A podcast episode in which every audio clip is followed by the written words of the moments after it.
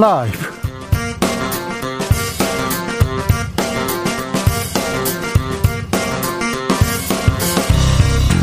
2022년 4월 25일 월요일입니다. 안녕하십니까. 주진우입니다. 윤석열 정부 첫 내각 인사청문회 시작부터 난항입니다. 한덕수 국무총리 후보자 선서도 못하고 청문회는 39분 만에 파행됐습니다. 아, 오늘은 산회했고요. 내일 오전 10시부터 재개한다고 합니다. 민주당과 정의당이 자료 제출이 부실해서 제대로 검증할 수 없다면서 청문회 연기를 요청한 바 있는데요. 한덕수 후보자는 배우자의 부동산 거래 내역서, 배우자의 미술품 판매, 판매 내역, 세관 신고 내역에 대해서 사생활 침해다. 영업상 비밀이어서 제출할 수 없다. 이렇게 밝혔습니다. 국민의힘 청문위원 최영두 의원과 함께 청문회 소식 자세히 나눠봅니다. 검찰 수사권 폐지 법안 지난 금요일에 여야가 합의했습니다. 인수위에서 존중한다고 했고요. 그런데 이번 주에 본회의 올라갈 예정이었는데 주말 사이에 국민의힘 그리고 인수위에서 입장이 바뀌었습니다. 중재안을 재논의하겠다고 하는데 사실상 파기되는 거 아닌가요? 민주당은 합의문에 잉크도 마르지 않았다 반발하고 있습니다. 민주당 박홍근 원내대표에게 현 소식 들어보겠습니다. 지방선거가 30여일 앞으로 다가왔습니다. 강원지사는 이광재 대 김진태, 충북지사는 노영민 대 김영환, 아, 그리고 국민의힘 대구에서는 홍준표 후보가 확정됐습니다. 최대 격전지 경기지사 김은혜 후보에 맞설 민주당 후보는 누가 될까요? 잠시 후 8시에 결정되는데 경선 결과 어떤 마음으로 기다리고 있는지 김동연 예비후보 만나봅니다. 나비처럼 날아 벌처럼 쏜다. 여기는 주진우 라이브입니다. 오늘도 자중차에 겸손하고 진정성 있게 여러분과 함께 하겠습니다. 인사청문회는 파행됐습니다. 그리고 국회에서 또 다른 소식도 들려옵니다. 지난주에 아, 검찰개혁안 합의됐다. 어찌됐든 합의돼서 다행이다. 국회에서 합의하는 모습 봐서 좋다는 그런 청취자의 의견 보내드렸는데요. 네. 어, 어렵게 될 것 같습니다. 씁쓸하다는 분들도 많습니다. 아무튼 청문회가 파행됐는데요. 자료 제출을 안 한 후보자 때문에 청문회를 못 연다는 민주당, 정의당의 주장이 있었습니다. 아, 또 후보자 쪽에서는 자료를 너무 많이 내라고 한다 이렇게 얘기했는데요. 누가 잘못했나요? 보이콧 선언한 민주당, 정의당의 잘못일까요? 아니면 어, 자료 제출을 안한 후보자 잘못일까요? 아니면 이 의혹이 이렇게 많은 후보자를 지명한 윤석열 당선인 잘못일까요? 여러분은 어떻게 생각하시는지 아, 내일은 청문회 볼 수 있을까요? 이런 의견도 좀 주십시오. 샵 9730 짧은 문자 50원, 긴 문자는 100원이고요. 콩으로 보내면 무료입니다. 그럼 주진우 라이브 시작합니다.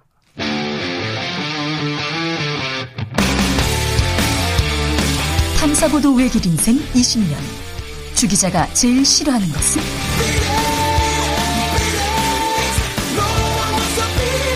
이 세상에서 비리와 부리가 사라지는 그날까지. 오늘도 흔들림 없이 주진우 라이브와 함께.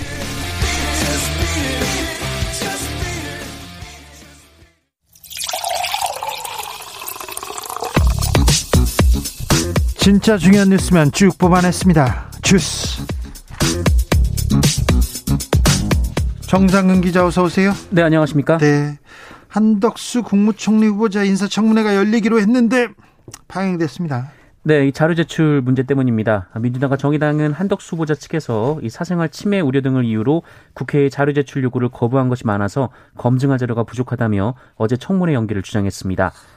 반면 국민의힘 측에서는 민주당과 정의당이 요구한 자료의 양이 너무 많고 또 제출할 수 없는 자료들도 포함돼 있다 이렇게 반박을 했는데요. 오늘 아침 10시에 청문회가 시작하긴 했습니다만 이 민주당 강병원 간, 사가 어, 자료 제출 미비에 유감을 표하며 퇴장했고 이후 정회가 됐습니다. 내일 오전 10시에 재개한다는데 어찌 되는지 보자고요. 국민의힘에서는 국민의힘에서는 검찰개혁 법안 합의했는데 어, 뒤집었어요. 네, 국민의힘은 오늘 최고위원회 회의를 거쳐서 지난주 금요일 박병석 국회의장의 주재로 합의한 여야 검찰개혁안을 파기하고 민주당의 재논의를 요구했습니다.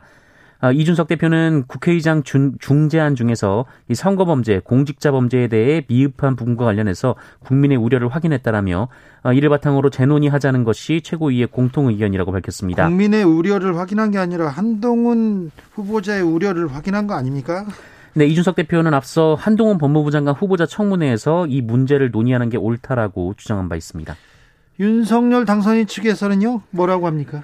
네, 지난주 금요일 합의안에 도, 합의안이 도출됐을 때 윤석열 당선인 측은 국회 합의를 존중한다라는 입장을 밝혔었는데요. 그렇죠. 어, 배현진 당선인 대변인은 오늘 어, 윤석열 당선인은 정치권 전체가 헌법가치 수호와 이 국민 삶을 지키는 정답이 무엇인가를 깊이 고민하고 중지를 모아주기를 당부했다라고 밝혔습니다. 지금 당에서 합의했는데 윤석열, 윤석열 당선인 측에서 지금 거부해서 이렇게 바뀐 건가요? 민주당에서는 뭐라고 합니까? 네, 민주당은 오늘 합의한 입법을 위해 국회 법제사법위원회 소위 심사를 진행하겠다라고 밝혔습니다. 아, 민주당은 합의안을 파기하려는 시도에 맞서 합의 준수를 위한 노력을 백방으로 경주하겠다라고 밝혔습니다. 어, 또한 국민의힘이 합의안을 파기한다면 여야 간의 극한 대립이 불가피하고 또 전국 파행이 예견된다라면서 어, 이렇게 국민의힘이 국민의힘의 입장이 갑작스레 선회한 데에는 네. 어, 무엇보다 윤석열 당선인의 입장이 배후에서 작동했기 때문이라고 주장했습니다. 자, 국회의장이 지금 중재안을 냈는데 의장은 뭐라고 합니까? 네, 권성동 국민의힘 원내대표가 박병석 국회의장을 찾아가서 재논의 입장을 전했는데요. 박병석 의장은 수고하겠다라는 입장만 밝혔습니다. 기자들과 만난 자리에서도 말을 아낄 때라며 더 이상 의견 피력은 안 하겠다라고 밝혔습니다. 국회에서 합의했습니다. 원내 대표끼리 합의를 했고요. 국회의장이 원 그 합의안을 받아들였어요. 그래서 의원총회의 추인을 받았습니다. 그리고 인수위에서 존중한다고 했고요. 그런데 갑자기 이걸 번복한다. 합의를 무산시킨다.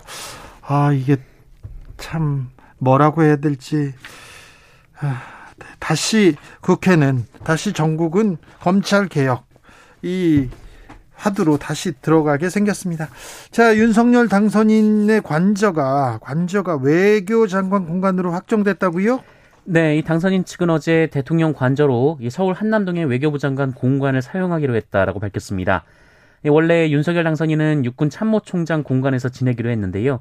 어, 배현진 대변인은 경호 보안 등의 문제, 공간을 짓는 시한, 비용 등을 고려했다라고 밝혔습니다. 또 바뀌는 건 아니겠죠. 이제 외교 장관 공간으로 확정 된 게 맞겠죠. 대통령 집무실도 그렇고 관저도 그렇고 너무 서둘러서 발표를 하고 아닌가 보다 하고 지금 바꾸고 있습니다.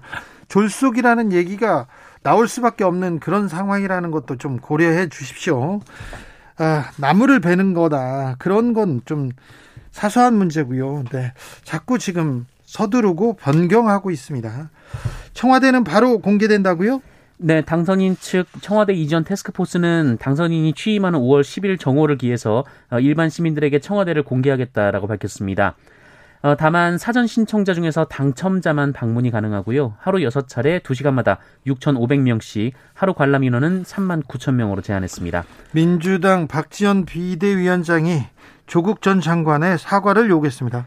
네, 민주당 박지원 공동 비상대책위원장은 오늘 그 윤석열 내각의 비리 후보자를 정리하려면 비슷한 문제를 일으킨 우리의 잘못을 고백하고 성찰해야 한다라며 조국 전 장관의 사과를 촉구했습니다. 조국 전 장관은 사과했습니다. 네, 40여 분 만에 입장을 내놨는데요. 이 정경심 교수가 영어의 몸이어서 본인이 답한다라며 어, 장관 후보자 상태에서 이뤄진 기자간담회 인사청문회에서 여러 차례 대국민 사과를 했고 이 대법원 판결에 대한 심각한 이견을 갖고 있지만 고통스러운 마음으로 판결을 존중하고 수용한다라며 네, 네 사과를 했습니다. 아니 그런데 저기 총선 때도 그랬고요. 또 대선 때도 그랬는데 또 지방선거 선거만 다가오면 민주당에서는 조국 전 장관한테 사과를 하라고 할 모양이죠. 그리고 언제까지 이렇게 사과를 해야 되는지는 좀 그렇습니다. 왜 그랬대요? 네? 왜 갑자기 지금 조국 전 장관의 사과가 필요하답니까? 네, 저는 잘 모르겠습니다. 네. 코로나 상황 볼까요? 네, 오늘 코로나19 신규 확진자 수는 3만 명대가 나왔습니다. 네. 그래요. 어, 지금 감염병 등급이 등급이 한 단계 낮아졌다고요? 네, 오늘부터 코로나19 감염병 등급은 1급에서 2급으로 한 단계 낮아지고요. 이에 따라 일상 회복에도 한 걸음 더 다가가게, 되, 다가가게 됩니다. 어, 이에 따라 오늘부터는 영화관에서 팝콘도 먹을 수가 있고요. 마트에서 시식도 할 수 있습니다. 어, 다만 주기적으로 환기를 해야 되고요. 거리두기도 해야 합니다. 네. 어, 그리고 어르신들이 기다려왔던 경로당 노인복지시설도 정상 운영을 재개하는데요. 어, 다만 3차 접종을 한 분들까지만 이용하실 수가 있고요. 노래나 체조같이 침이 좀 튈 수 있는 프로그램 대면 강의는 당분간 안 됩니다. 어, 그리고 코로나19가 2급 감염병이 되면서 격리 의무도 사라지는데요. 하지만 여전히 많은 확진자가 나오고 있기 때문에 한 달간의 준비 기간을 두기로 했고 앞으로 그 한 달 동안에도 일주일간의 격리 의무는 그대로 유지가 됩니다. 한 달 동안은 일주일간 격리 의무는 그대로 유지됩니다. 해병대에서 성고문 성추행 사건이 벌어졌다는 주장이 제기됐습니다. 네, 해병대 연평부대에서 선임병사 여럿이 후임병 한 명을 구타하고 성고문을 한 사건이 발생했습니다. 군인권 센터는 오늘 기자회견을 열고 지난해 12월 입대한 모 일병이 3명의 어, 병장과 상병으로부터 구타를 당했으며 어, 피해자의 신체를 만지고 또 상체의 신체 일부에 어, 빨래 집게를 고준 뒤 손가락으로 튕기거나 이 채모를 자르는 등 성고문을 가했다라고 밝혔습니다. 어, 심지어 이 신체 노출을 강요받기도 했다라고 하는데요. 이 피해자는 부대 간부와 면담을 통해서 이런 사실을 보고했고 어, 이 사안은 김태성 해병대 사령관에게도 보고된 것으로 전해졌습니다. 어, 그는 피해자를 휴가 보내서 분리 조치했고요. 이 피해자는 정신과에서 외상후 스트레스 증후군, 우울증, 불면증 등의 진단을 받았습니다. 어, 이어 가해자를 불구속 수사 후 기소 의견으로 군 검찰에 송치했다라고 하는데요. 어, 가해자는 혐의를 대부분 인정했습니다. 하지만 군인권센터는 이 불구속 수사가 부적절하다라고 지적했는데요. 해병대는 법과 규정에 따라 가해자를 엄정 처리할 예정이라면서 유사 사건이 발생하지 않도록 병영 문화 혁신 활동을 추진하겠다라는 입장을 밝혔습니다. 해병대 해서 유사 사건이 재발하지 않도록 하겠다고 하는데 유사 사건이 계속 벌어지고 있습니다. 구타 사건도 계속 해병대에서 나오고 있습니다. 아, 제가 기자 생활할 때 해병대에서 폭행 사건이 있었어요. 음, 잠을 자는 병사의 얼굴을 코를 곤다는 이유로 얼굴을 밟아가지고 얼굴이 멍이 들어서 몇 달 동안 면회 면회를 못 가는 면회를 받지 못하고 휴가를 못 가는 그런 상황이었는데 아 피해자의 부모가 찾아왔는데 나중에 다시 찾아왔습니다. 만약에 이게 문제되면 자기 아들이 군 생활을 못 하게 된다고. 그래서 결국 맞은 피해자가 잘못한 걸로 하고 끝이 났는데 그 상황을 본 그 가족들 부모의 마음은 어땠을까? 옆에서 있는 저의 마음도 찢어질 것 같은데 아, DP라는 드라마가 있습니다. 드라마가 있는데 아, 군에서 모여서 네, 이 작품을 보고 아, 우리가 어디쯤에 서 있는 건가? 어떻게 가야 되는지 좀 고민하는 그런 계기를 좀 만들어야 되겠습니다. 병사 간의 폭행, 고문, 성고문이라뇨. 이런 단어는 사라지게 만들어야 될 거 아닙니까? 네. 안타깝네요. 차량 20여 대를 파손한 남성이 있어요? 네, 어제 아침 서울의 한 아파트 지하 주차장에서 한 20대 남성이 20대가 넘는 차를 둔기로 부숴서 경찰에 붙잡혔습니다. 어, 범행 도구를 한 차례 던지고 유리가 깨지지 않으면 수차례 추가로 자, 그, 범행 도구를 던져서 기어이 유리를 파손했는데요. 아, 특히 이 남성이 범행 대상으로 삼은 것은 외제차 등 고가의 차량으로 모두 26대가 파손이 됐다고 합니다. 어, 신고를 받고 출동한 경찰은 CCTV를 통해 화면 속의 남성이 아파트 입주민인 것을 확인했고 네. 이후 이 남성을 주거지에서 특수재물 손괴 혐의로 체포했습니다. 네, 그 뭐 고급차를 부셨으니까 고급차를 다 배상하게 하고요. 어, 감옥에 가서 반성하게 해야 됩니다. 감옥에 갈지는 모르겠습니다. 일단 배상을 하게 되고, 요 네. 범행 경위를 파악해 볼 필요도 없습니다. 일단 배상하게 하면 됩니다. 엄밀하게, 엄중하게. 이은혜와 조현수의 구속영장은 연장됐습니다. 네, 계곡 살인 사건 피의자 이은혜와 조현수의 구속 기간이 다음 달 5일까지 연장됐습니다. 검찰은 두 사람이 진술 거부권을 행사하는 등 충분한 조사가 제대로 이뤄지지 못해서 보강 수사가 필요하다라고 판단했습니다. 어, 앞서 경찰은 이은혜와 조현수가 남편 윤모 씨의 보험금을 노려서 계곡에서 구조를 할 수 있었음에도 일부러 구하지 않았다라고 보고 부작위에 의한 살인 혐의를 적용했는데요. 어, 검찰은 계획적으로 살인을 의도했다고 보고 일반 살인 혐의를 적용했습니다. 네. 주스 정상근 기자와 함께했습니다. 감사합니다. 고맙습니다. 윤소정님께서 아들이 군대에 있는데요. 이런 뉴스 정말 슬프고 답답해집니다. 네, 이런 뉴스는 이제 보지 말아야 될 텐데 전하지 말아야 될 텐데 군대에서 군대가 휴대전화를 이렇게 병사들한테 지급한 이후로 구타 이런 거 성추행 이런 거 줄었어요. 많이 줄었는데 아직도 이런 사건이 있습니까? 해병대 명예를 걸고 어, 엄중하게 조사해서 엄중하게 처벌해야 됩니다. 5476님 청문회 하세요. 일단 청문회 해야 잘잘못 가릴 거 아닙니까? 아, 인사청문회 얘기하는군요. 1660님께서 역 역대 정권 비교해서도 아, 건수가 많다고 제일 중요한 자료 제출 안 하는 건 공직자의 도리가 아닌 것 같습니다. 우리 서민들을 씁쓸합니다. 얘기합니다. 3123님, 청문회는 국민을 대신해서 공직자 후보들의 각종 의혹들을 검증하는 자리입니다. 자료 제출하지 않는 것은 청렴함을 신용으로 믿고 통과시켜달라는 것과 같습니다. 국민이 근로계약서도 안 쓰고 공직 자를 채용할 수는 없지 않습니까? 그렇게 보셨군요. 아무튼, 네. 내일부터는 청문회가 좀 잘 진행되길 좀 바래 봅니다. 교통정보센터 다녀올게요. 유하영 씨.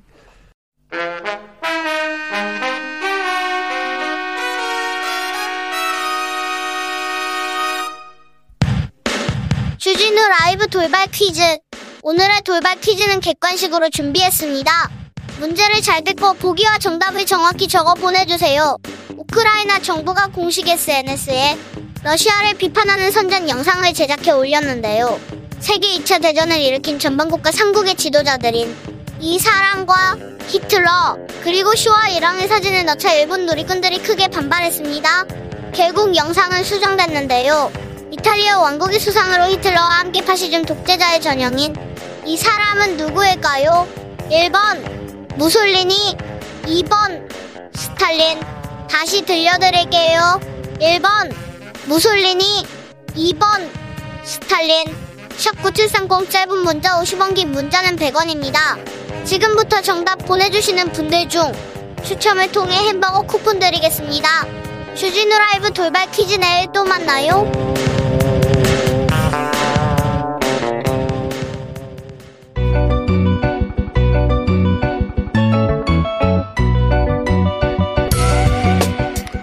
한층 날카롭다 한결 정확하다 한편 세심하다 밖에서 보는 내밀한 분석 정치적 원의 시점 오늘의 정치권 상황 원회에서 더 정확하게 분석해 드립니다 최민희 전 더불어민주당 의원 어서 오세요 안녕하세요 불굴의 희망 최민희입니다 그리고 김용남 수원시장 국민의힘 후보 어서 오세요. 네, 안녕하세요. 호기심 천국 김용남입니다. 호기심 천국 김용남 의원께서는 그러니까 후보가 되셨어요? 예, 뭐 지난 토요일 날 공천이 확정됐습니다. 네. 축하드립니다. 감사합니다. 최민희 의원께서는요? 저희는 경선이 시작될 것 같습니다. 근데 네. 더 이상 얘기 안 하겠습니다. 네, 알겠어요. 네. 자, 청문회가 파행됐네요. 내일은 하겠죠. 근데 왜 이렇게 파행됐습니까? 그래서 자료 제출 문제라고 합니다. 근데 네. 자료 제출인데 저는 뭐 자료 제출 요구가 많았다 이런 국민의힘 주장에 대해서는 뭐 어, 자료 제출 요구가 많은 건 그만큼 요구할 자료가 많았다는 거라 국회의원이 자료 제출을 많이 요구한다는 것은 그만큼 입법 활동 혹은 청문 활동을 꼼꼼히 하는 거라 칭찬해야 될 것 같고요. 그런데 핵심.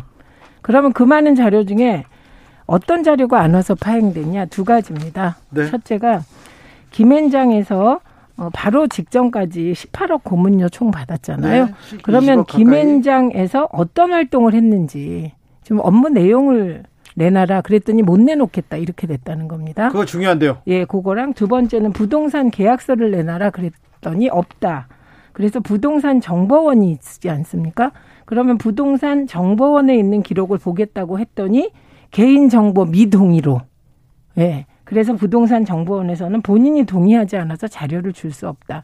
요 두 가지가 핵심이더라고요. 이건 줘야죠, 김영남 의원님. 일단 부동산 계약서 내놓으라는 거 중엔 40년 전에 이루어진 부동산 계약에 대한 계약서 찾아내라는 내용도 있고요. 그리고 김현장에 지금 4년 6개월 정도 근무를 했는데 네. 최근에 네. 네. 5년 가까이 근무했는데 5년 동안 뭘 했는지 적어내라는 게 그게 가능한 요구인가요? 그리고 40년 전은 어려워도 4, 4년 동안 5년 동안은 그건 가능한 거 아닙니까? 5년 동안 뭘 했는지를 어떻게 다 적어내요? 아니 무슨 큰, 큰 일을 어찌 했는지는 물어볼 수 있지 않습니까? 물어봐야죠.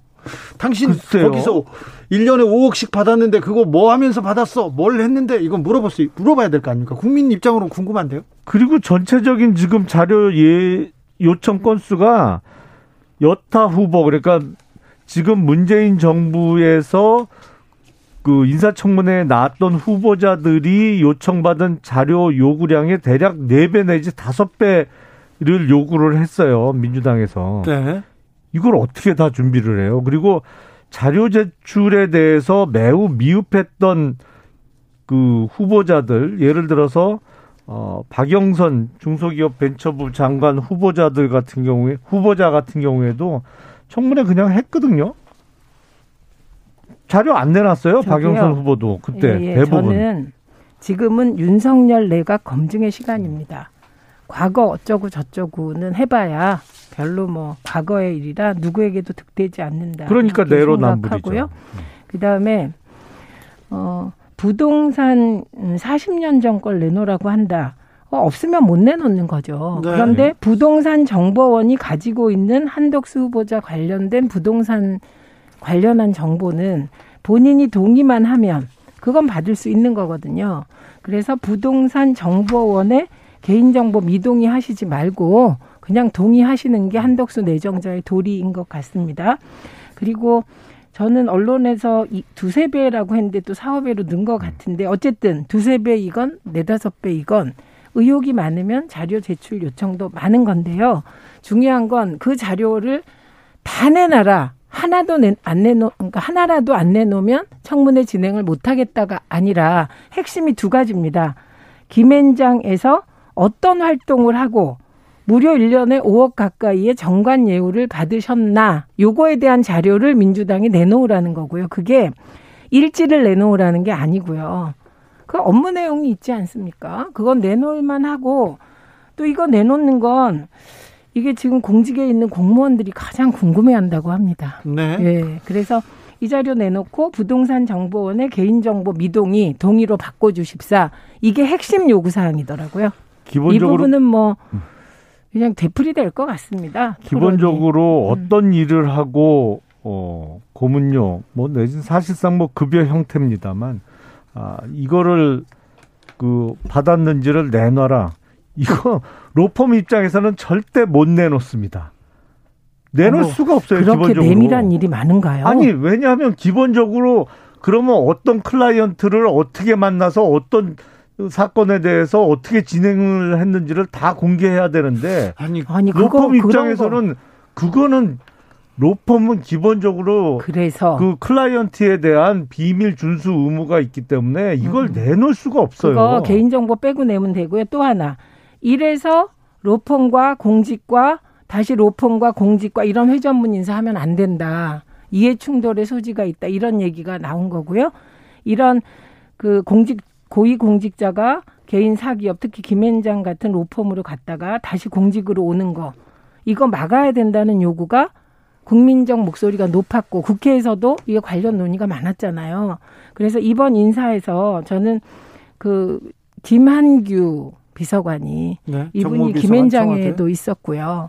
그랬는데 본인이 이게 회전문 인사가 안 되는 이유 를 설명한 바가 있습니다. 왜냐하면 이해충돌 소지가 너무 크다. 왜냐하면 어, 한덕수 내정자가 국무총리가 됐다고 합시다. 그런데 김앤장이 예를 들면 정부와 관련된 어떤 소송을 했다고 칩시다. 그럼 이분은 과거에 어, 김앤장에서 1년에 5억 내외에 어, 이거 뭐라고 이게 활동비인가요? 뭔가요? 어쨌든 고문요. 예, 고문료를 받았습니다. 그런데 청탁이 들어왔을 때 이해충돌 소지가 없겠느냐? 저는 있을 거라고 봅니다. 그래서 이 회전문 제 인사 문제라고 생각합니다.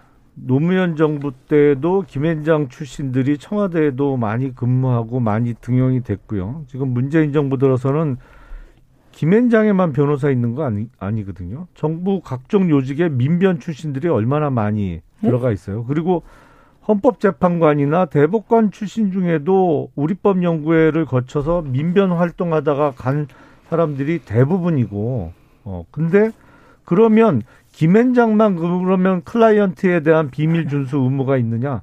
마찬가지거든요. 변호사는 민변은 있어요. 사회단체고요. 김앤장은? 영리단체입니다. 하나만 물어볼게요. 민변은 이익단체입니다. 사실은 아니, 그거 함부로 민변은 말씀하시면. 권력단체고. 이익단체입니다. 김용남 의원님 하나 질문요. 김용남 의원님은 음, 공직에 있대 의원은 의원을 안 했을 때 네, 로펌에 안 가셨죠. 저는 로펌을 제가 차렸습니다. 아 그러셨어요? 그리고 로펌에 안 가셨고 어디 뭐 사회이사 이런 거 안 지내셨죠. 안 시켜줘서 못했습니다. 네. 그러니까 그리고- 청렴하신 거예요. 그렇죠. 예. 그리고 또 그 로펌에 가서 이름만 걸면 예. 굉장히 쉽게 돈을 벌 수도 있는데 그거 안 하셨잖아요. 그리고 방송 나오는 거 이거 돈도 거의 안 주는데 일부러 나와가지고 얘기해주고 그러는 거잖아요. 근데 말 나온 김에 좀. 출연료 좀 올려주세요. 예, 제가 요거 하나는 꼭 말씀드리고 싶은데 민변이나 우리법 연구회가 어, 예를 들면 어떤 사안에 대해서 자신의 소신을 가질 수 있습니다.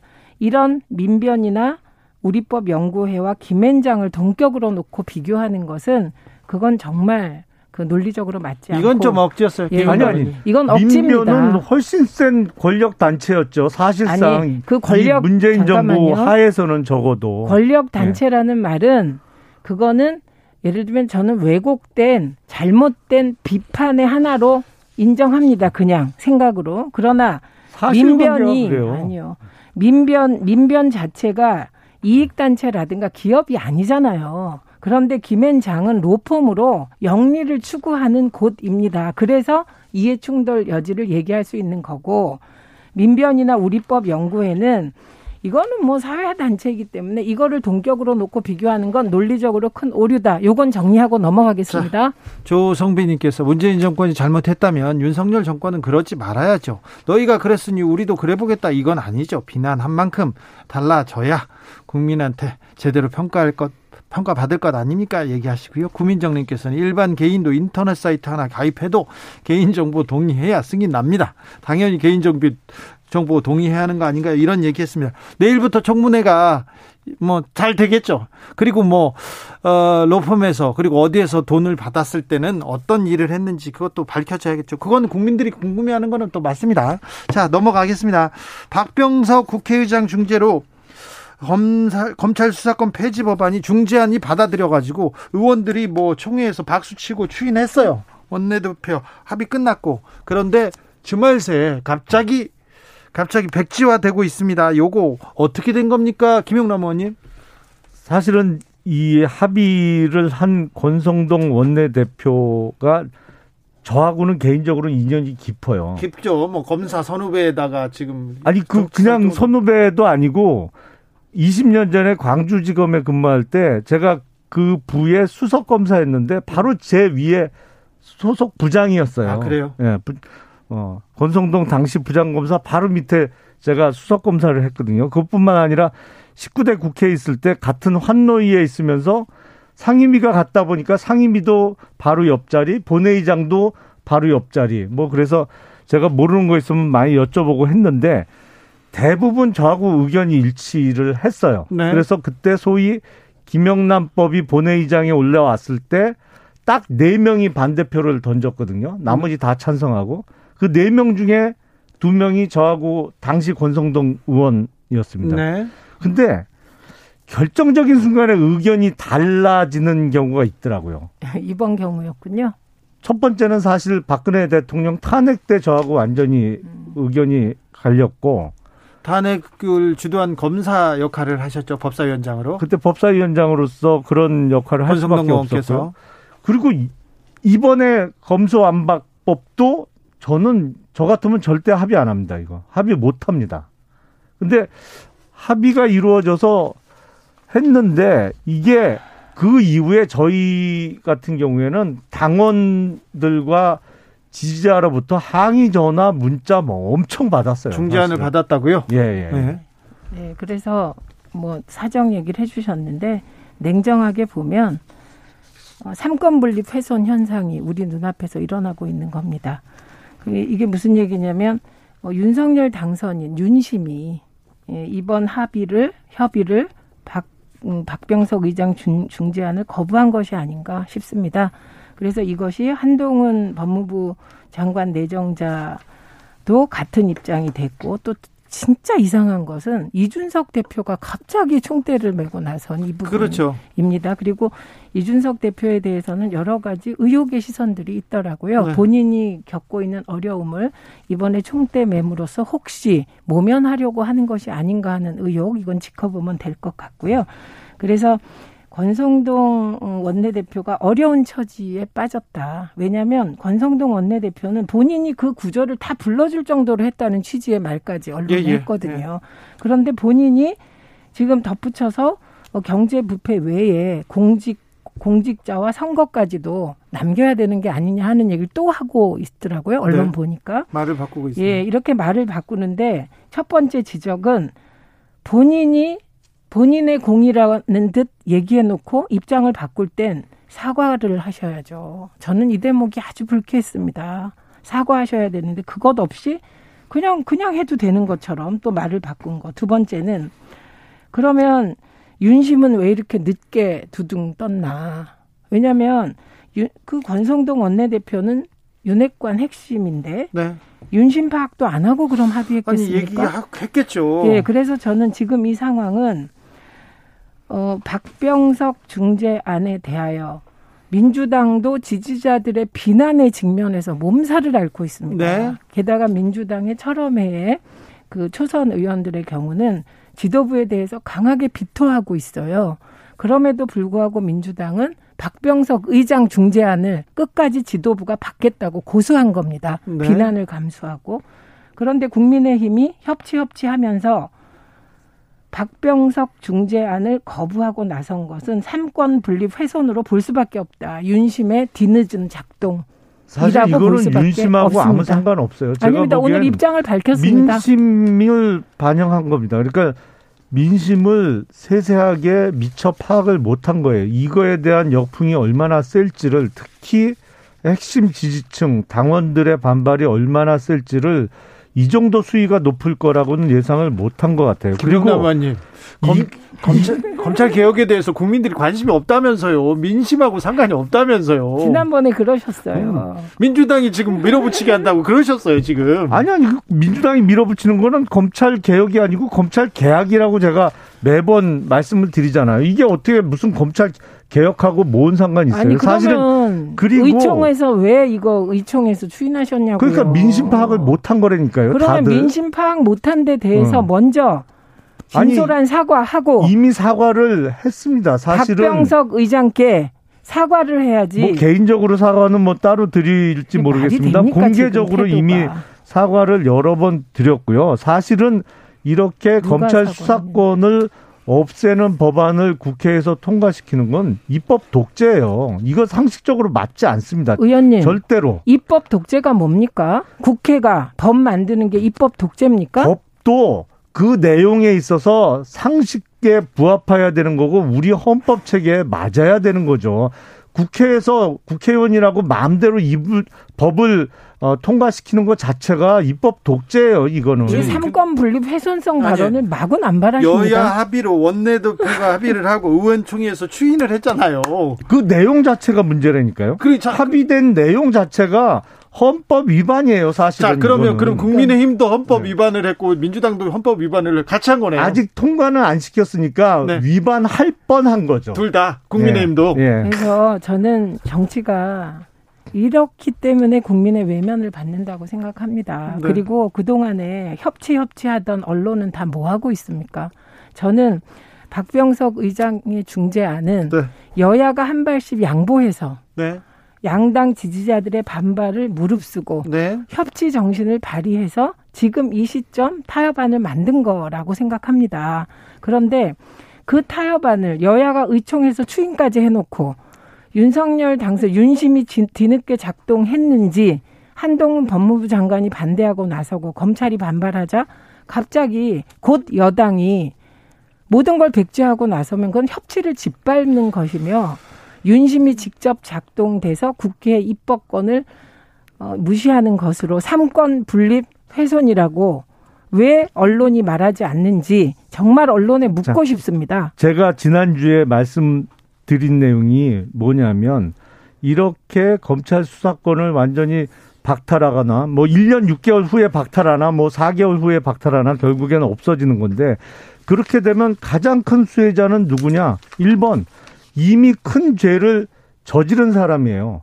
그리고 그다음 수혜자가 누구냐? 2번은 앞으로 큰 죄를 저지를 가능성이 많은 사람들입니다. 아, 그럼 그 1번은 지금 이미 집권 세력 이었던 민주당이 되는 거고 2번은 누구냐? 앞으로 곧 보름 있으면 집권 세력이 되는 국민의 힘인 네. 거예요. 그러니까 이거는 여야 합의 협치의 문제가 아니고 야합이라는 그 생각이 들 수밖에 없는 그러니까 내용이에요. 저 말씀은 네. 대한민국의 수사는 오직 검사가 해야 된다는 검사 중심주의 말씀입니다. 아니죠. 경찰과 검찰이 경쟁해야죠. 아니 어느 한쪽에만 들어보세요. 몰아줄 필요도 없고 아니 거기에 그래서 어느 잠깐만요. 한쪽에만 의존할 그래서- 이유도 없습니다. 아니, 의원님 저 얘기 좀 하게요. 그래서 경제와 부패는 다시 검사들에게 나, 검찰에 놔둔 겁니다. 그래서 저는 대한민국 경찰도 그다음에 대한민국 검찰도 대한민국의 사법기관의 하나이기 때문에 이것은 지금 이 시점에서는 검찰이 가지고 있는 막강한 권한을 어, 제3의 기관으로 어, 분리 이게 나누는 것이 그게 국민 인권을 보호하는데 훨씬 더 유익하다고 생각합니다. 그런데 중요한 것은 지금은 절차상의 문제를 삼권 분립 훼손을 지금 곧 여당이 될 국민의 힘과 어, 윤석열 당선인께서 하고 계신 겁니다. 삼권 분립을 이게 훼손해서는 안 되죠. 훼손하고 뭔 당연하죠. 국회가 여야가 합의해서 의장이 나, 나서서 만든 중재안을 이거를 갑자기 일방적으로 어 지금 인수위 그다음에 한동훈 내정자 네. 게다가 오늘은 윤 당선인도 한 말씀 하셨더라고요. 예, 예. 나서서 중단시키고 뒤집으려고 하는 양당 것이지 원내대표가 않습니까? 합의했다가 의총. 의총 에서 부결되거나 아니면 그 이후에 합의가 결렬된 거는 여러 번 있습니다. 아니요 이미 의총에서 추인됐잖아요. 여러 번 있어요. 의총에서. 추인됐잖아요. 이 추인- 사안 요- 이 사안은 네. 조 예. 당대당 합의를 한 건데 손바닥 뒤집듯 뒤집는 건 무슨 경우인가요? 가족회의도 이렇게 두서없진 않습니다. 얘기했고요. 4988님 권력 싸움 좀 그만하세요. 민생을 위한 정치 좀 해주세요. 김진만님 민심이 이틀 만에 파악되나요? 이렇게도 물어봤습니다. 자 마지막으로 민주당 비대위에서는 조국 사과하라 이런 얘기가 나왔습니다. 어떻게 보셨어요? 이걸 언론이 거두절미하고 조국 사과라고 쓰니까 지금 문제가 되는데 정확하게 박 비대위원장의 워딩은 윤석열 내각을 철저히 검증하기 위해서는 비슷한 일이 있었던 조국 전 장관이 사과해야 된다더라고요. 그리고 40분 만에 조국 장관이 사과했습니다. 근데 제가 말씀드리고 싶은 것은 어, 한덕수 총리 내정자는 총리니까 법무부 장관보다 더 엄격한 잣대로 검증해야 하고요. 우리는 이미 검증 잣대가 있습니다. 조국 전 장관과 그 가족 탈탈 털었듯이 털면 되고 그리고 이번으로 조국 전 장관 가족과 그 조국 장관 소환은 그만했으면 좋겠습니다. 또 다음 선거 때 또 나오겠죠. 아, 그만했으면 좋겠습니다. 김영남 의원님. 글쎄 한덕수 지금 후보자하고 조국 전 장관의 사례는 비교할 수가 없죠. 전혀 공통점도 없고 사안도 전혀 틀린 데다가 지금 김현장에서 4년 6개월 동안 받은 고문료를 갖고 자꾸 민주당에서. 시비를 거시는데 이거는 사실 시비거리가 안 돼요. 그러면 정호영 내정자 털털 터시고요. 그다음에 딸아들 비리 연관되어 있는 모든 내각 후보를 탈탈 터시고요. 그다음에 조국 전 장관 처음 시작한 권력형 비리라는 매도 그리고 사모펀드 관련 의혹처럼 그 모든 관련 의혹들을 윤석열 내각이 내각을 철저하게 검증하는 시간이 정호영 되기를 후보자에 대해서는 기대합니다. 경찰에서 수사를 개시했다고 하니까 어, 수사 이제 하겠죠. 네. 예. 하겠죠? 네. 여기까지 하겠습니다. 최민희, 김용남, 김용남, 최민희 두 분 고생하셨어요. 네, 고맙습니다. 고맙습니다.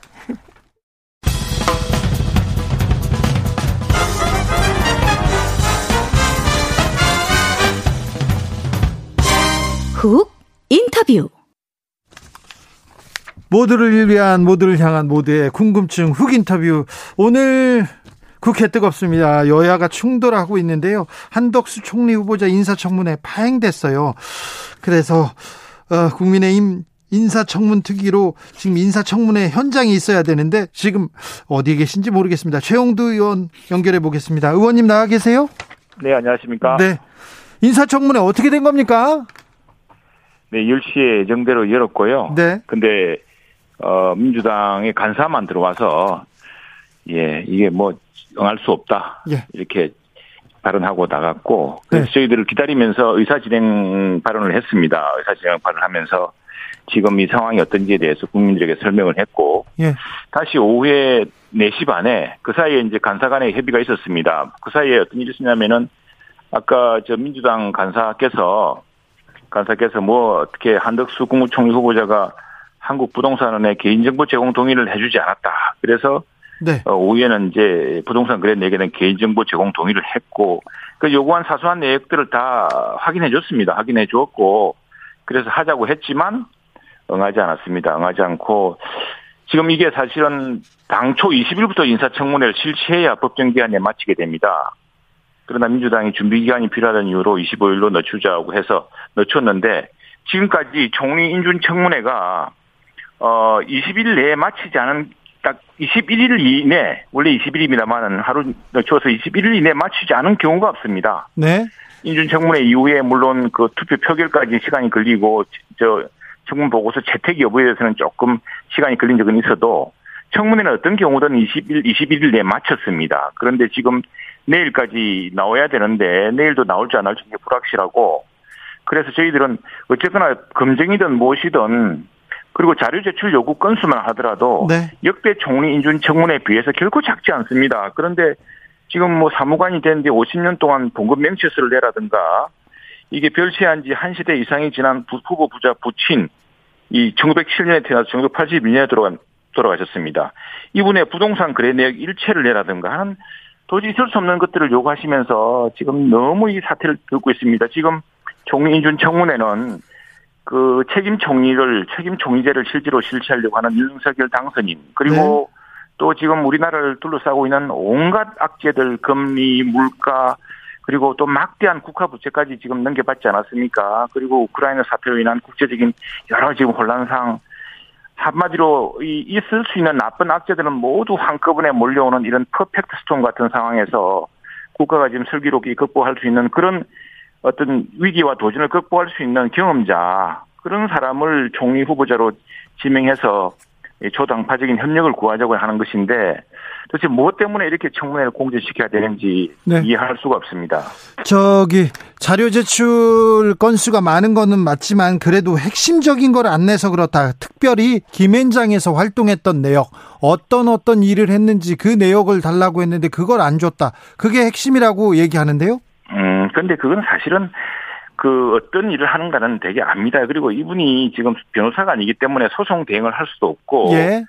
또 개인별적으로 무슨 기업의 인원에 관한 일을 하질 않았습니다. 그리고 이 고용 계약서를 달라고 그랬습니다. 고용 계약서. 예. 근데 고용 계약서는 이게 김현장에서 제출을 해야 되는 겁니다. 그래서 김현장에서 제출한다면은 동의하겠다고요. 약속을 했고 그런 것들입니다. 그리고 지금 나중에 다시 다른 분 자, 자- 보겠습니다만 이게 지금 일종의 그 우리나라가 국제 법률 전쟁을 속에 있습니다. 통상이 많고 해외 투자도 많고 국내외에서 나가는 투자도 많고 또 해외에서 들어오는 투자도 많습니다. 우리 한 한덕수 총리 후보자는 아시다시피 통상 전문가입니다. 네. 통상 국장을 해서 했고 통상 교섭본부장 또 그리고 이제 국무총리로서 한미 FTA를 체결하는데 큰 역할을 하셨고 계속 무역과 통상 그리고 경제 성장, 경제 정책에 관여하신 분인데 지금 그런 분이 이제 그 국내외 투자를 했던 기업에 대해서 김현장에서 이런 자문, 자문을 했던 사안이라는 것은 되게 짐작할 수 있는 것이고요. 그게 특별한 다른 내역이 있을 수가 없습니다. 그리고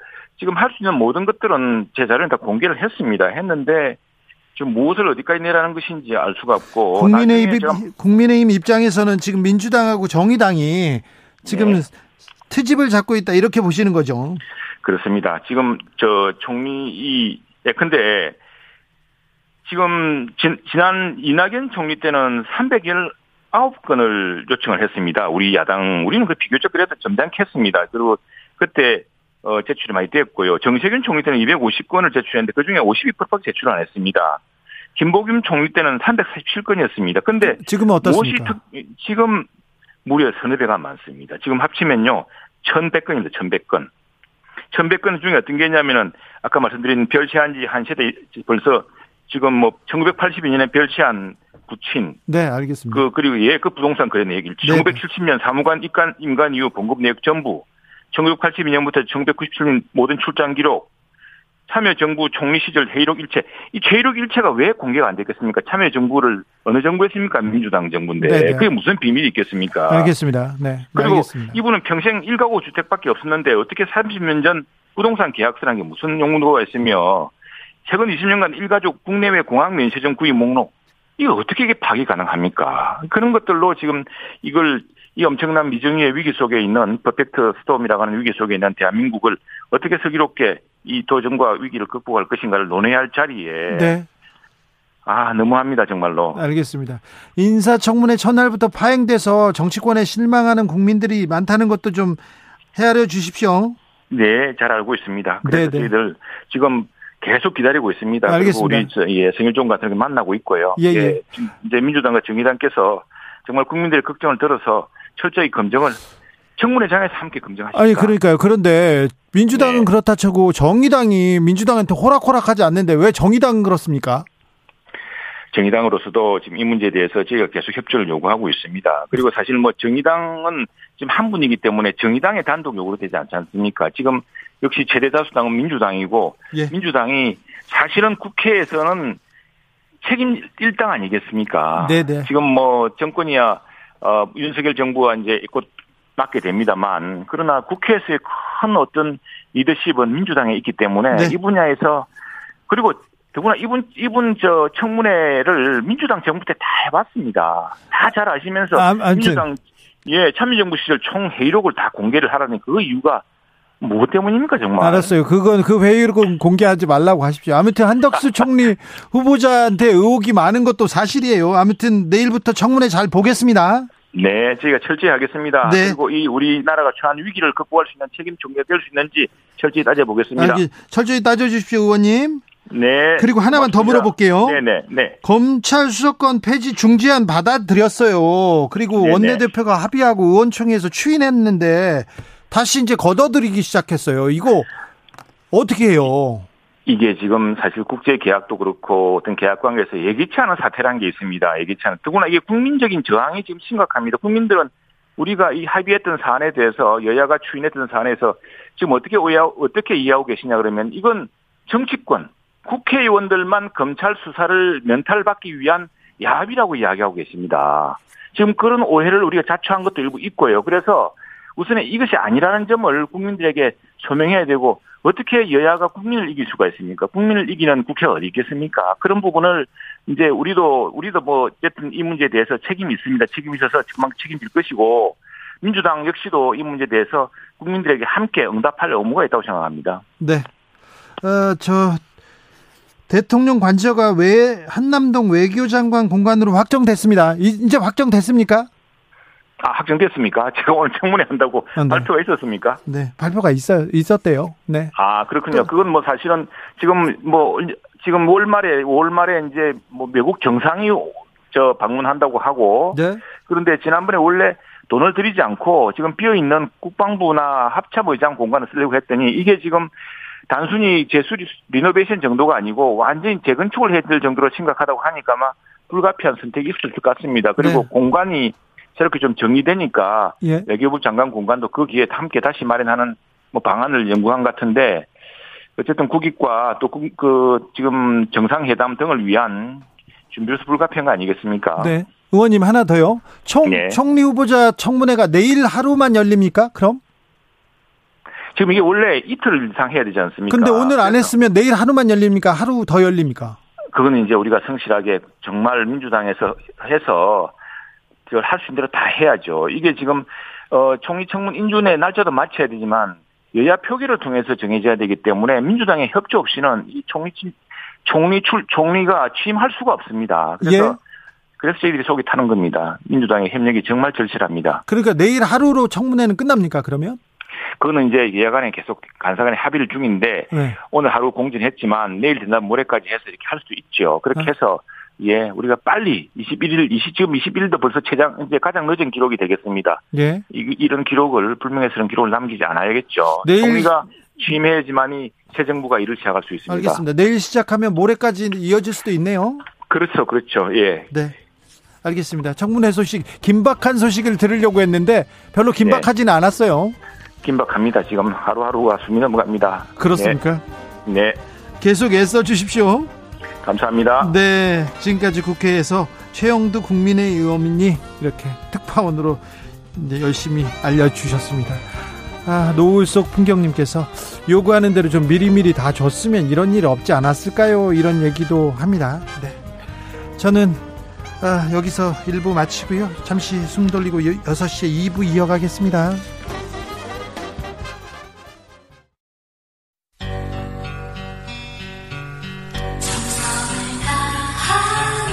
정성을 다하는 국민의 방송. KBS 주진우 라이브. 그냥 그렇다고요.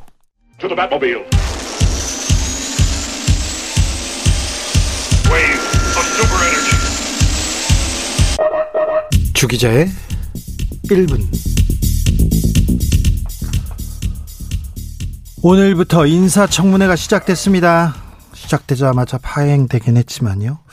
의혹이 나올 때마다 한덕수 국무총리 후보자는 청문회에서 다 말하겠다고 했습니다. 하지만 자료를 제출하지 않아 청문회는 열리지 않았습니다. 총리 후보자 측은 의원들이 너무 많은 자료를 요구했다고 했습니다. 한덕수 국무총리 후보자 의혹도 총리급입니다. 장인에게 산 3억 원대 종로 집은 100억 원가량 올랐고요. 외국계 회사 임대 수익은 수억 원에 이르고요. 처가 청계천 땅 팔아서 50억 차익 남겼고요. 매수자는 MBT 특보였습니다.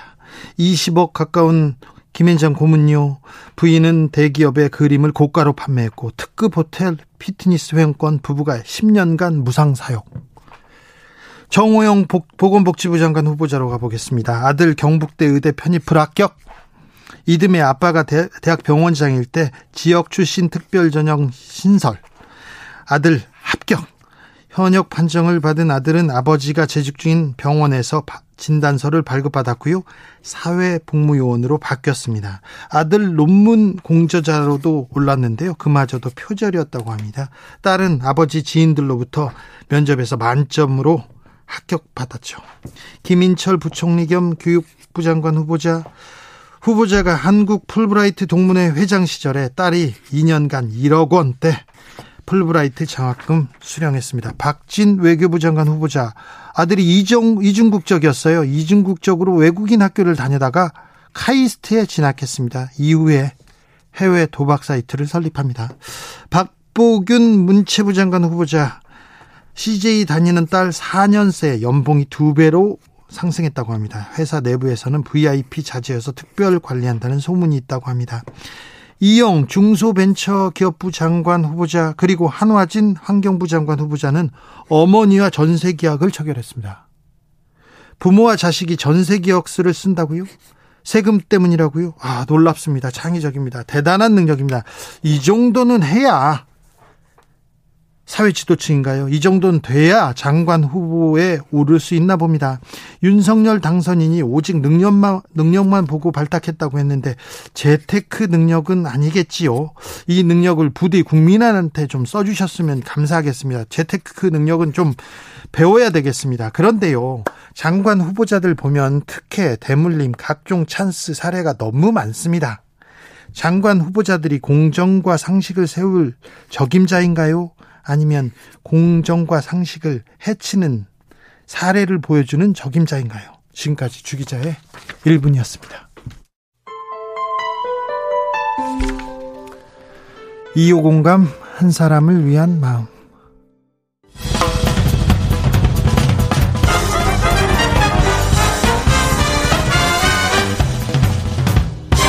훅 인터뷰 훅 인터뷰 이어가겠습니다. 지난 금요일이었습니다. 검찰 수사권 폐지 법안 국회의장표 중재안이 나왔습니다. 박홍근 권성동 여야 원내대표 합의했고요. 국회의장과 웃으면서 손잡고 사진도 찍었습니다. 아, 의원총회에서도 다 추인을 받았다고 했는데 윤석열 인수위에 대해서도 존중한다고 했는데 그런데 주말 사이에 기류가 바뀝니다.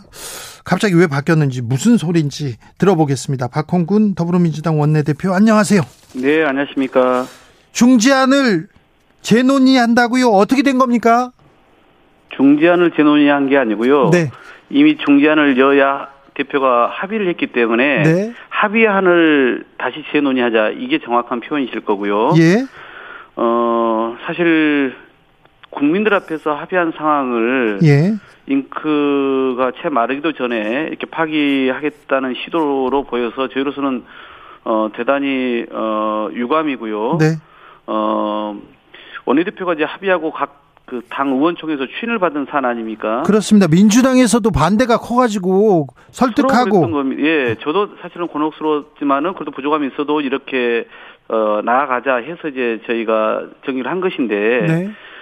그런데 이 재논의 하자는 것은 공당으로서 좀 갖기 힘든 그런 비상식적인 의- 의사결정 구조라고 볼 수밖에 없어요. 왜냐하면 네. 국회의장, 입법부의 수장인 국회의장이 최종적인 중재안을 마련해서 양당 의총을 통해서 추인을 받았기 때문에 예. 이건 입법부의 최종적인 결정입니다. 여기에 대해서 아직 대통령도 되시지 않은 당선인과 인수위원회가 이런 국회의 이 합의 사항을 정면으로 뒤집는 격이란 말이죠. 네. 여기를 여기에 대해서 우리는 결국은 그러면 앞으로 여야의 협치는 이제는 뭐그 온간데 없다, 온데간데 없다 하면서 이제는 정면 부정하는 것으로 볼 수밖에 없기 때문에 네. 에, 저희로서는 과연 국정 운영을 함께 나갈 파트너로 어, 국회를 보고 있는지 또 우리 원내 제 1당을 어, 그렇게 진정으로 대하고 있는 것인지에 대해서 대묻지 않을 수 없는 상황인 것이죠. 권성동 원내대표는 뭐라고 합니까? 권 대표는 이제 어 본인은 결국은 향후에 인사청문회나 여러 어이 국정 운영에서 민주당의 어 협조를 구하기 위해서 어 본인도 여야가 한 발씩 물러나서 어 중재안을 의장의 중재안을 받아들여서 합의를 한 것인데 네. 당내에 어 또는 그 인수위 등의 그런 반발이 생각보다 커서 뭐 몹시 좀 곤혹스러운 상황이다 이렇게 아니 그런데 하죠. 처음에는 당내에서도 의원총회에서 추인을 받았고요. 거기다가 그러게요. 또 인수위에서도 존중한다는 얘기를 들었지 않습니까? 그러게요. 근데 이틀 만에 뭐가 어떻게 된 거예요? 이제 권성동 대표는 어 이제 소위 그 일부 언론과 그리고 어 당내 어 몇몇 의원들 뭐 이- 이준석 당 대표나 또는 안철수 위원장 등이 얘기하는 부분들을 가지고 너무 크게 해석을 하는 것 같아요. 지금 이제 얘기하는 게 소위 그, 그 선거 범죄하고 공직자 범죄에 대해서 지금 언급을 하고 있지 않습니까? 네. 그런데 저는 제가 아까 이렇게 권선동 대표께 말씀을 드렸습니다. 우선 공직자 범죄나 선거 범죄를 마치 우리가 이것을 이번에 이제 사개월 후에는 경찰만 수사하도록 하는 것이 큰 어떤 그 비리 범죄를 감추기 위한 무슨 여야 간의 야합으로 이렇게 몰아가는데 그건 얼토당토하는 것이다. 실제 우리가 논의 과정에서 그런 게 전혀 없었고요. 그리고 특히 보면 공직자 범죄는 이미 고위공직자는 공수처에서 하고 있지 않습니까? 네. 그리고 일반 공직자 사건은 다 경찰들이 훨씬 더 많은 사건을 다루고 있습니다. 이게 문제될 리가 없고요. 선거 범죄 관련해서도 제가 이렇게 말씀드렸습니다. 선거 범죄와 관련해서 2000 제가 18년도까지 통계 자료를 봤더니 경찰이 다섯 배 이상의 더 많은 수사를 하고 있습니다. 그렇죠. 그리고 어, 이 법이 지금 어, 4월 말에 통과되더라도 4개월 유예 기간이 있거든요. 그런데 지방선거가 6월 1일 날 끝나지 않습니까? 그러면 약 3개월 정도의 시간이 남기 때문에 경 검찰의 지금의 수사 역량 가지고 3개월이면 충분히 다 수사를 할 수 있는 사안들이고요. 그리고 어 그 이후에도 어이그 뭐죠? 검찰에서는 네. 어 결국은 어그 이후에 이제 공소시효가 선거 사범 같은 경우 6개월이거든요. 그러니까 어 이 경찰에 대한 일차 수사 이후에 보안 수사라든가 그 이후에 이 재판의 과정에서도 이걸 다룰 수 있지 않습니까? 네. 그래서 저는 이것은 그냥 핑계를 대기 위한 것이다라고 볼 수밖에 없다는 것이죠. 그래서 오히려 이런 현실적으로 문제가 없다는 것을 국민들께 먼저 알려야지. 예. 그몇 사람이 주장한다고 해서 이것을 어 그냥 그 다 이제 합의돼서 밥상까지 차리는데 이것을 다 그냥 뒤집어 엎- 엎는 일이 있어야 되겠냐 이렇게 저는 뭐 항의를 하고 있는 상황입니다. 밥상을 뒤집어 엎었습니까? 국민의힘에서? 네. 그런 것이죠. 네. 이건 의장이 중재해서 여야가 합해서 국민들 앞에서 차르는 밥상인데 네. 이걸 며칠도 안 가가지고 그냥 정면으로 어, 뒤집어 엎으려고 하는 상황까지 온 거 아닙니까? 네. 박병석 국회의장은 뭐라 하십니까? 박병석 의장님은 우선 오늘 뭐 제가 5회차 뵙고 오전에는 권성동 대표가 찾아뵙습니다. 네.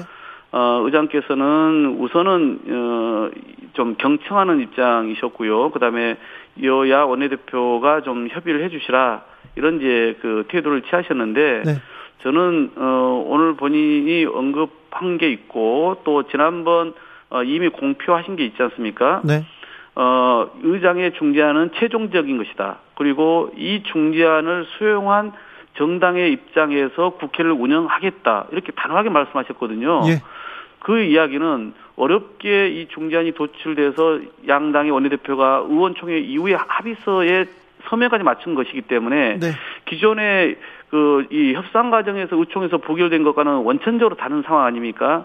그렇기 때문에 의장께서는 그 명분을 가지고 이제는 이미 또 공표한 대로 어 국민의힘이 약속을 어기고 합의 사항을 파기한다면 결국은 어 본인의 최종안을 수용한 민주당의 입장에 서서 이 문제를 처리할 수밖에 없을 것이다라고 예. 저는 보는 것이고 이미 저는 뭐 이미 어 의장의 심중에도 그런 뜻이 예, 있, 있다 이렇게 보고 있습니다. 알겠습니다. 윤석열 당선이 정치권에서도 고민해달라 밝혔는데 이게 무슨 말입니까?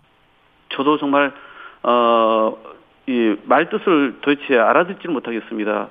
그러면은 그동안 그 정치권인 어 국회의장과 여야 원내대표를 비롯한 300명의 국회의원들은 어 그런 생각도 없이 이 법안 처리에 대해서나 향후 이 권력기관 개편에 대한 합의를 했다는 뜻입니까? 네. 오히려 이제는 대한민국은 삼권 분립이 되어 있는 나라이죠. 그러면 국회의장과 그리고 여야가 합의해서 의총까지 추진됐으면 그걸 존중하는 것이 어, 행정부 수반이 될 사람으로서의 마땅한 태도와 자세 아니겠습니까?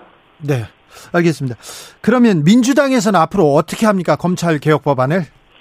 어, 저희로서는, 어, 국민의힘이, 어, 이, 어, 합의 내용을 파기한 것인지 아니면 파기를 앞으로 하려고 한다는 것인지 최종적으로 의장께서 확인해 주셔야 한다 생각합니다. 그리고, 어, 그 합의 파기가 공식화된 거라면 네. 이제는 의장께서 결단하고 그리고 어, 지난번 공표한 대로 이제는 행동하실 수밖에 없는 것이죠. 네. 그리고 어, 지난주에 여야 원내대표가 합의서를 쓴 직후 이번 주 월요일부터 어, 서로 네. 그 합의 상황에 입각한 조문을 가지고 어, 법사위에 소위를 가동하기로 한 바가 있습니다. 네. 그래서 저희는 오늘 저녁에 지금 소위 소집을 해놓은 상태이고요. 네. 그래서 이제 오늘 저녁부터 법사위에서의 법안의 이 합의 사항에 입각한 네. 그 범위에서의 일단은 그 법안 심사와 처리 과정을 밟아 나갈 거고요. 대표님 그러면요 민주당의 원래 개혁안입니까 아니면 중지안에 중지안 합의안을 가지고 지금 어, 현재는 어, 의장께서도 합의안 그러니까 네. 본인이 제시해서 여야가 합의하고 서명 의총을 통해서 추임받고 합의서에 어, 서명을 했던 그 합의안 있지 않습니까? 네. 이 합의된 내용을 가지고 법사에서 처리를 해야 본인도 어 그런 명분이 생기지 않겠어요. 알겠습니다. 예, 그래서 그 부분을 지금 의장께서는 뭐 강조를 하시는 것 같습니다. 알겠습니다. 다른 것도 좀 여쭤보겠습니다. 청문회 이제 시작됐는데요. 네. 청문회 들어가서 민주당이 따지고 물어야 되는 거 아닙니까? 물론 당연히 따지고 물을 준비 다 되어 있고요. 네. 그런데 다만 네. 인사청문회에 있어서 자료 제출 문제는 아주 기본적인 요건이거든요. 네. 그러니까 가령 답안지 제출도 안 하면서 100점 주고 합격시켜달라고 하면은 그걸 누가 동의를 할 수 있겠습니까? 네. 그래서 가령 한덕수 국무총리 후보자는 23억이나 받은 그 보수를 저 무역협회장 당시 받지 않았습니까? 예. 근데 이 업무 추진비하고 법인카드 안 내놓고 있어요. 사생활 보호라고. 또 아, 그것도 안 내놨어요? 그렇습니다. 그리고 고액자문료 김현장. 예, 그렇습니다. 이건 보나마나 역대급 그 정관 의혹이고 이해충돌 의혹이 있는 거거든요. 예. 그러면 그 고문으로 계시면서 어떤 일을 했는지 업무 활동 내역을 내놓으라고 했더니 이것도 업무상 비밀이라고 안 내놓습니다. 네. 그러니까 본인이 말로는 뭐 세무 신고가 됐으니까 공개될 수밖에 없다 이러면서도 직접 그렇게 어 해명을 하면서도 자료 제출은 거부하고 있거든요. 그러니까 도대체 어떤 특권이나 이, 이권하고 연결돼 있기에 이렇게 한결같이 자료를 안 내놓는 것인지 우리는 물을 수밖에 없잖아요. 네. 제대로 그 된 검증 없이 어떻게 총리 인준을 할 수 있겠습니까? 자, 국민의힘 최영두 의원은 국민의힘에서 너무 무리한 자료 제출이다. 너무 많이 내놓으라고 한다. 이렇게 얘기하던데요. 저는 이건 너무 국민의힘도 아무리 그 윤석열 당선인의 초대 어, 국무총리 후보자일지라도 감싸 안으려고만 하지 마시고 어, 국민 앞에서는 낱낱이 모든 것을 밝혀야 그래야 첫 단추가 제대로 끼고 그 다음 나머지 국무위원들도 제대로 인선이 가능하다고 보셔야 되거든요. 네. 그런데 지금 어, 이 한도수 총리의 자료 제출 부분은 제가 봐도 납득이 안 될 정도로 너무 어, 모든 것을 피해가려고 그래요. 그냥 무조건 시간을 끌고 이 인청만 넘, 인사청문회 기간만 넘기고 나면은 결국은 정치적 부담이 야당에 생기기 때문에 민주당이 해줄 수밖에 없을 것이다라고 하는 그런 아주 얕은 그 노림수라고 볼 수밖에 없는 거거든요. 그래요. 예. 노림수예요. 얕은 노림수를 쓰고 있습니까? 저희는 우리가 어 뭐 저쪽에서는 무리하게 인사청문을 통해서 방- 발목을 잡지 않냐 얘기를 하는 건데 네. 국민들께서 저희들도 제일 처음에 한도수 총리를 지명할 때 그래도 뭐 가령 호남 출신이다 또는 옛날 참여정부 뭐, 출신이다. 네, 참여정부 출신이다 이래서 그런 것 때문에 했다라고 생각을 했어요. 네. 근데 막상 언론에서 밝혀진 것들 또 우리 의원들이 밝힌 것들만 놓고 봐도 네. 어마어마한 그런 사안들이 계속 제기되고 있지 않습니까? 네. 그러면 우리가 그냥 눈 감고 이런 분을 어떻게 통과시킵니까? 국민들의 지금의 눈높이가 얼마나 높아졌는데요.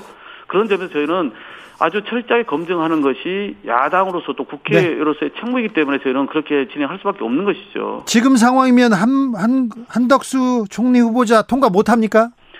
어, 최종적으로 저희가 어, 통과할 어, 대상이다 아니다라고 단언할 수는 없습니다만은 지금 제기된 의혹만으로 과연 어, 국민 눈높이를 저는 어, 넘어설 수 있을지 저는 네. 장담을 할 수 없는 단계다. 그리고 더구나 이렇게 자료 제출을 않고 어물쩍 넘어가는 것에 대해서 저희로서는 어, 동의할 수가 없습니다. 네. 서울시장 준비는 선거 준비는 잘 되고 있습니까? 예, 이제 최종적으로 어, 새 후보로 어, 이제 압축이 돼서 어, 100% 국민 경선으로 치르기로 이제 결정을 하지 않았습니까? 네. 어, 제가 좀 더 빠른 시- 시일 안에 좀 더 원활한 방식으로 후보 결정 과정이 있었으면 좋았을 텐데 네.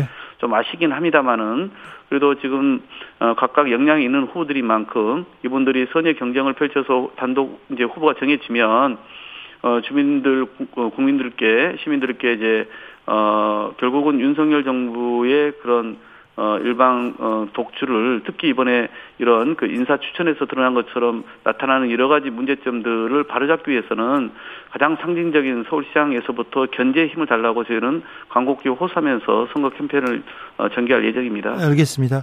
오늘 박지원 비대위원장께서 비리 네. 후보자 정리하려면 조국 전 장관 사과 먼저다 이렇게 얘기했는데 어떻게 보세요? 뭐 우리는 이제 우리대로 뭐 반성과 쇄신으로 혁신의 길을 가야 되지 않겠습니까? 조국 전 장관도 오늘 아마 그런 글을 쓰신 것 같아요. 뭐 몇백 번이고 더 사과하겠다 말씀하셨는데 어 뭐그조 전 장관의 그 진심을 우리는 그대로 수용할 필요는 있다 생각이 들고요. 다만 당시 이제 국민들도 여러 가지 분노와 자질이 있었지만 수사 과정과 형량이 과연 공정했는지 정의로웠는지 국민의 어떤 법감정에는 부합했는지 여기에 대해서는 생각이 좀 다양하지 않습니까? 네. 그 부분까지 우리는 살펴볼 수밖에 없다는 이제 목소리가 있는 것이고요. 저는 하여튼 총선과 대선 과정에서 이 문제를 포함해서 우리 당의 예, 어떤 사과나 성찰이 부족했다면 그건 우리는 계속 더 해나가고 진정성 있게 국민들이 이해할 때까지 그렇게 해나가야 되지 않냐 싶습니다. 알겠습니다. 말씀 감사합니다. 네, 고맙습니다. 박홍근 민주당 원내대표였습니다. 국민의힘 권성동 원내대표는 먼저 인터뷰하고 싶었고요. 계속 인터뷰하고 싶었는데 일정이 맞지 않아 가지고 함께하지 못했습니다. 빠른 시일 내에 아, 하고 싶습니다. 네, 인터뷰하고 싶은데 네, 어찌 될는지 네, 노력하겠습니다. 정치 피로, 사건 사고로 인한 피로, 고달픈 일상에서 오는 피로. 오늘 시사하셨습니까? 경험해 보세요. 들은 날과 안 들은 날의 차이. 여러분의 피로를 날려줄 저녁 한 끼 시사. 추진우 라이브.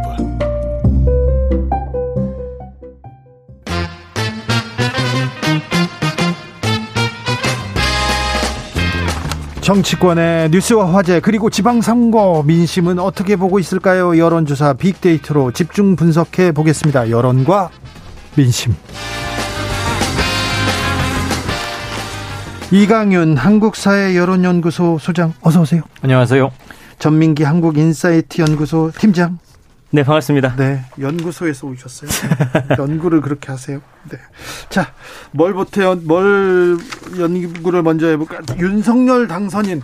자, 어떻게 지금 기대가 어떻습니까? 그리고 또 빅데이터는 어떻게 보고 있습니까? 당선된 지 이제 40일 좀 넘었죠. 네. 계속 가장 조- 힘이 셀 때입니다. 그렇습니다. 계속 조사를 해오고 있고 지금부터 취임식 때까지 지지율이 계속 올라가는 게 여지까지의 정상적 패턴이었는데 그래가지고 막 70% 80%막 올라갔었죠 예전에. 네. 오늘 나온 리얼미터 조사 보죠. 윤석열 당선자 잘할 거다 49.8%. 그러지 않을 것 같다. 좀 안 돼 보이는 것 같다. 44.8%. 리얼미터는 4월 3주차 18일부터 22일까지 닷새간 전국 만 18살 이상 남녀 2,527명 대상으로 진행했고요. 표본오차 95% 신뢰수준 플러스 마이너스 1.9%입니다. 9. 1.9%포인트입니다. 중앙선거 여론조사 심의위원회 홈페이지 보면 되시겠고요. 방금 제가 읽어드렸다시피 오차범위 밖으로 차이가 벌어졌습니다.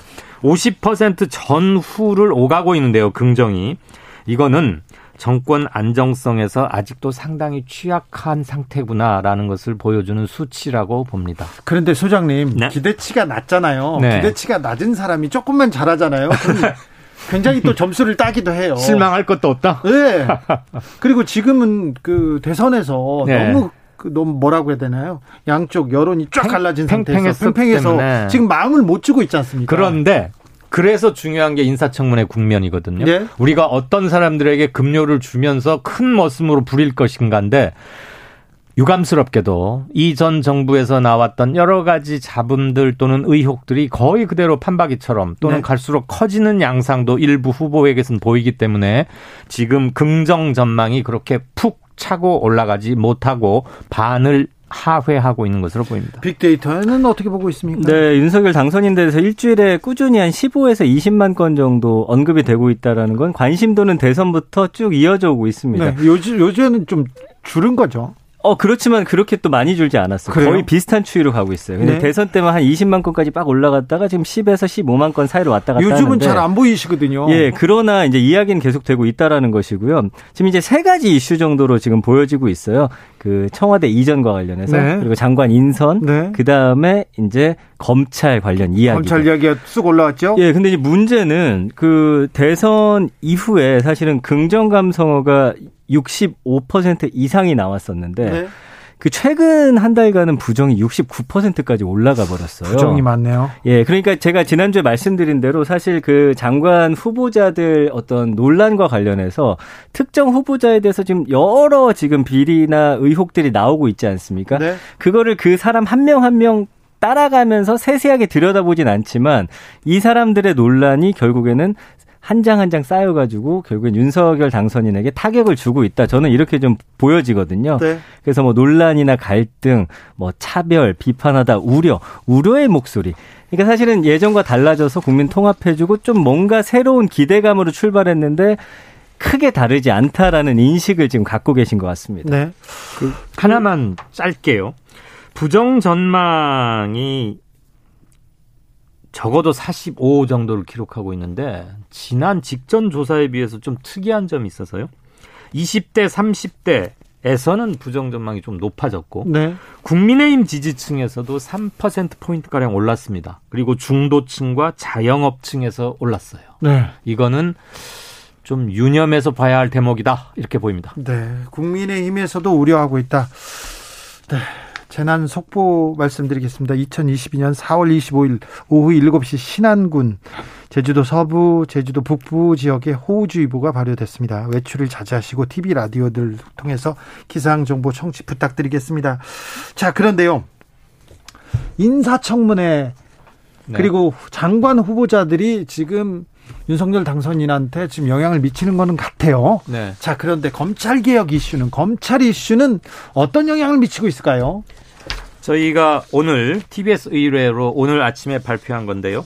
우선 이제는 거의 물 건너 가는 듯이 뭐 의원총회에서 양당이 추인하고 통과될 것 끝나는 줄 알았어요. 같았는데 네. 지금 전혀 새로운 국면 왔잖아요. 조금 네. 전에 박홍근 총무 원내대표도 얘기 들었지만 국민들께 특히 서울 시민들에게만 일단 이번엔 물어봤어요. 여야가 국회의장의 검수 덜박 완박 아니고요. 네. 덜박 중재하는 것 중재안을 수용한 것에 대해서 어떻게 보시느냐 그랬더니 아마 양당 강성 지지자들이 반대를 표명한 것 같은데 잘못됐다. 42.5.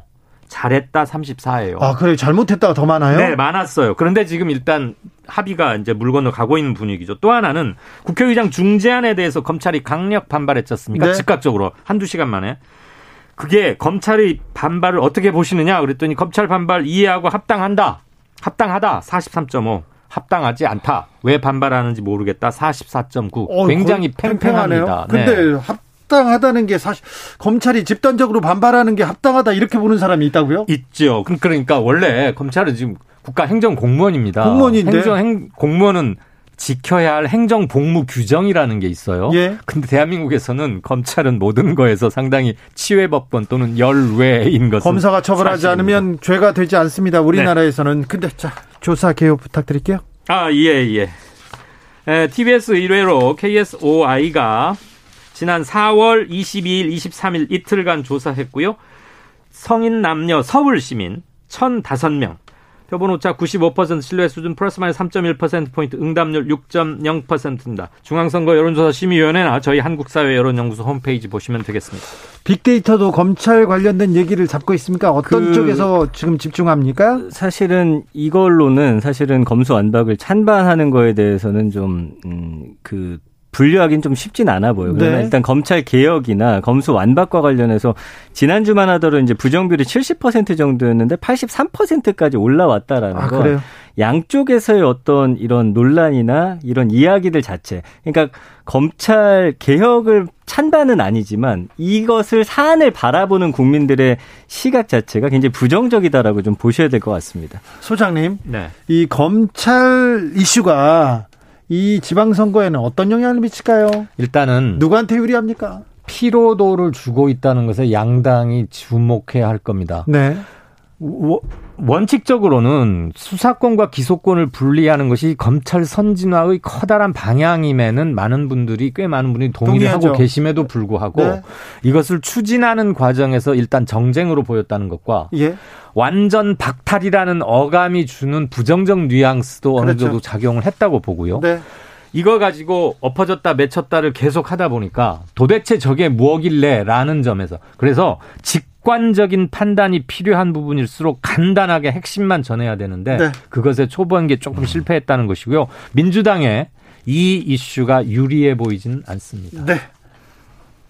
소장님도 그렇고 팀장님도 네, 그렇고. 그 빅데이터 상에서도 사실은 지금 이 사안 자체를 부정적으로 보고 있다라는 건 양당한테 다 불리한 상황인 것 같아요. 그래서 사실은 이 이슈에 대해서는 그렇게 길게 끌고 가는 건 좋지 않을 것 같고요. 처리하는 과정이나 그런 것들만 보고 계세요. 결과라든지. 네. 그래서 그 안에서 뭔가 합리적이지 않고 뭔가 강하게 밀어붙이고 상대를 좀, 음, 이렇게 네. 뭐 곤란하게 만드는 이런 행동 같은 것들이 그런 게 다 부정적으로 잡힌다고. 정치권에서 선거 앞두고는 뭐든지 하거든요. 선거에 그렇죠. 유리하면 뭐든지 하는데 어, 국민의힘에서 이걸 합의를 파기할 정도면 합의를 파기하려고 하는 것 정도면 아, 뭐이 이슈를 끌고 가도 뭐 불리하지 않다 이런 판단이 있었나. 그렇죠. 그게 가장 크게 작용한 것 같고요. 네.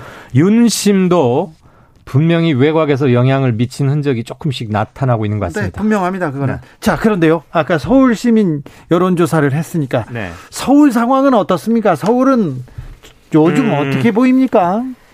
아직 후보 대진표가 정확히 짜여져 있지는 않아요. 타 지역과는 달리. 그런데 오세훈 후보가 송영길이나 박주민 아마 민주당에서도 조금 좀 우월한 것으로 짐작되는 두 후보에게 네. 최소한 12% 포인트 이상 앞서고 10% 있는 걸로 이상. 현재는 네. 그러니까 정확히는 지난 주말까지의 데이터인데요. 네. 그런데 한 가지 국민의힘의 독주는 막아야 된다라고 생각하는 분이 46.9% 그러니까 47%쯤 됩니다. 네. 그런데 민주당 송영길 박주민 중에 조금 더 많이 나오는 송영길 후보가 37%쯤 잡혀요. 그러면 아까 말한 사- 견제가 필요하다는 것은 47, 송영길은 37, 약 10% 포인트가 비죠. 네. 이게 아직 결집이 안 됐다거나 후보에 대해서 확실한 어떤 내적 승인 같은 게 아직은 이루어지지 않고 있다. 그런데 어차피 결집 양상은 확연히 될 것 같습니다. 나 이번 선거가 되면 또 결집하죠. 이번 지선은 지난 대선의 명백한 연장전이자 제2라운드가 될 것이 거의 확실시되기 때문에 네. 그렇다고 보면 지난번 서울에서 윤 후보가 이재명 후보를 약 5%포인트 앞섰는데 네. 이번 서울에서 얼마나 줄일지 그리고 지난 4.7 재보선 작년에서는 굉장히 차이가 벌어졌잖아요. 그게 어디까지 좁혀지는지도 굉장히 큰 관심사입니다. 빅데이터는 어떻게 봅니까? 어, 오세훈 현 시장 같은 경우에 이제 언급량이 5만 건으로 가장 많고요. 네. 긍정이 50%가 넘습니다. 그러나 이제 민주당 후보는 송영길, 박주민 후보 모두 60% 이상의 부정 비율을 갖고 있고 요. 그래요? 관심도는 송영길 후보 쪽에 언급량은 많으나 박주민 후보가 부정 비율은 5% 정도 작게 나오고 있다. 이렇게 좀 읽혀지고 있습니다. 아 그래요? 네. 이건 개인 이미지가 크게 작용했을 겁니다. 박주민 의원이 갖고 있는 개인적 장점들. 네. 그렇군요. 부정 이미지가 높다. 이거 깜짝 놀랐네요. 네, 좀 뜻밖이네요. 네. 그 지난주에 이제 제가 말씀드렸잖아요. 경기지사나 이런 데 후보들이 일단 현재로서는 국민의힘 후보들이 좀 더 긍정적으로 보여지고 있는데 네. 이따 말씀드리겠지만 경기도지사 쪽에서는 약간의 변화가 찾아왔다는 거. 그래요. 경기도는요. 네. 경기도는 어떻게 되는지 잠시 후에 김동연 예비 후보 만나보겠습니다. 자, 이강윤 소장님 그리고 전민기 팀장님 감사합니다. 고맙습니다. 끝났나요? 교통정보 예, 끝났어요. 이제. 교통정보센터 다녀오겠습니다. 이화영 씨.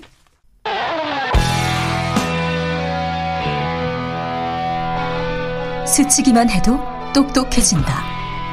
드라이브 스루 시사 주진우 라이브.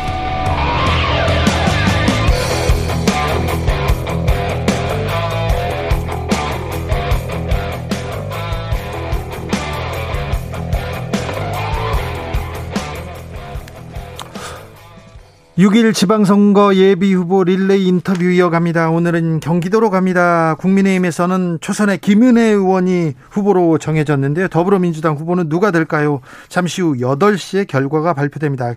결과를 지금 초조하게 초조하지는 않은 것 같은데요. 네. 담담하게 기다리고 있는 김동연 예비 후보 만나보겠습니다. 안녕하세요. 네, 안녕하십니까. 경선이 마무리됐습니다. 네, 그렇습니다. 고생 많으셨죠? 네, 고생했습니다. 어, 어땠어요, 선거?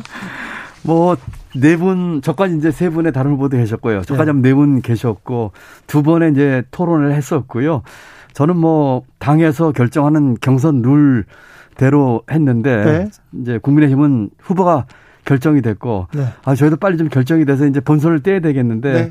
조금 안타깝긴 합니다만 최선을 다해서 경선에 임했습니다. 8시에 네. 이렇게 후보가 결정됩니까? 아니면 결선 투표도 있습니까?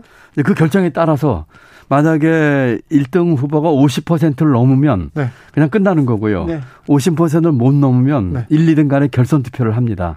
네. 근데 표정이 좋으시네요. 저는 늘 표정 좋게 하려고 애쓰고 있습니다. 아, 늘 표정이 좋으세요. 그것도 네. 좀 비결이 있습니까?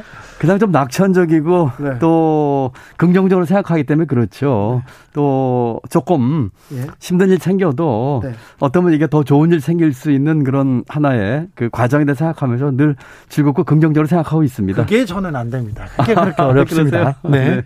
정치권에서 조금 몇 달 되셨는데 네. 그 생각이 잘 아, 작동하지 않는구나 그럴 때도 있지 않습니까?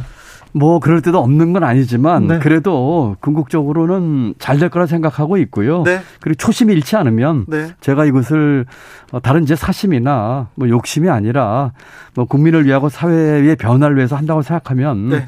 제심 닿는 때까지 한다고 생각하면 뭐 늘 즐겁게 할 수 있을 것 같습니다. 알겠습니다. 김은혜 후보가 국민의힘에서 네.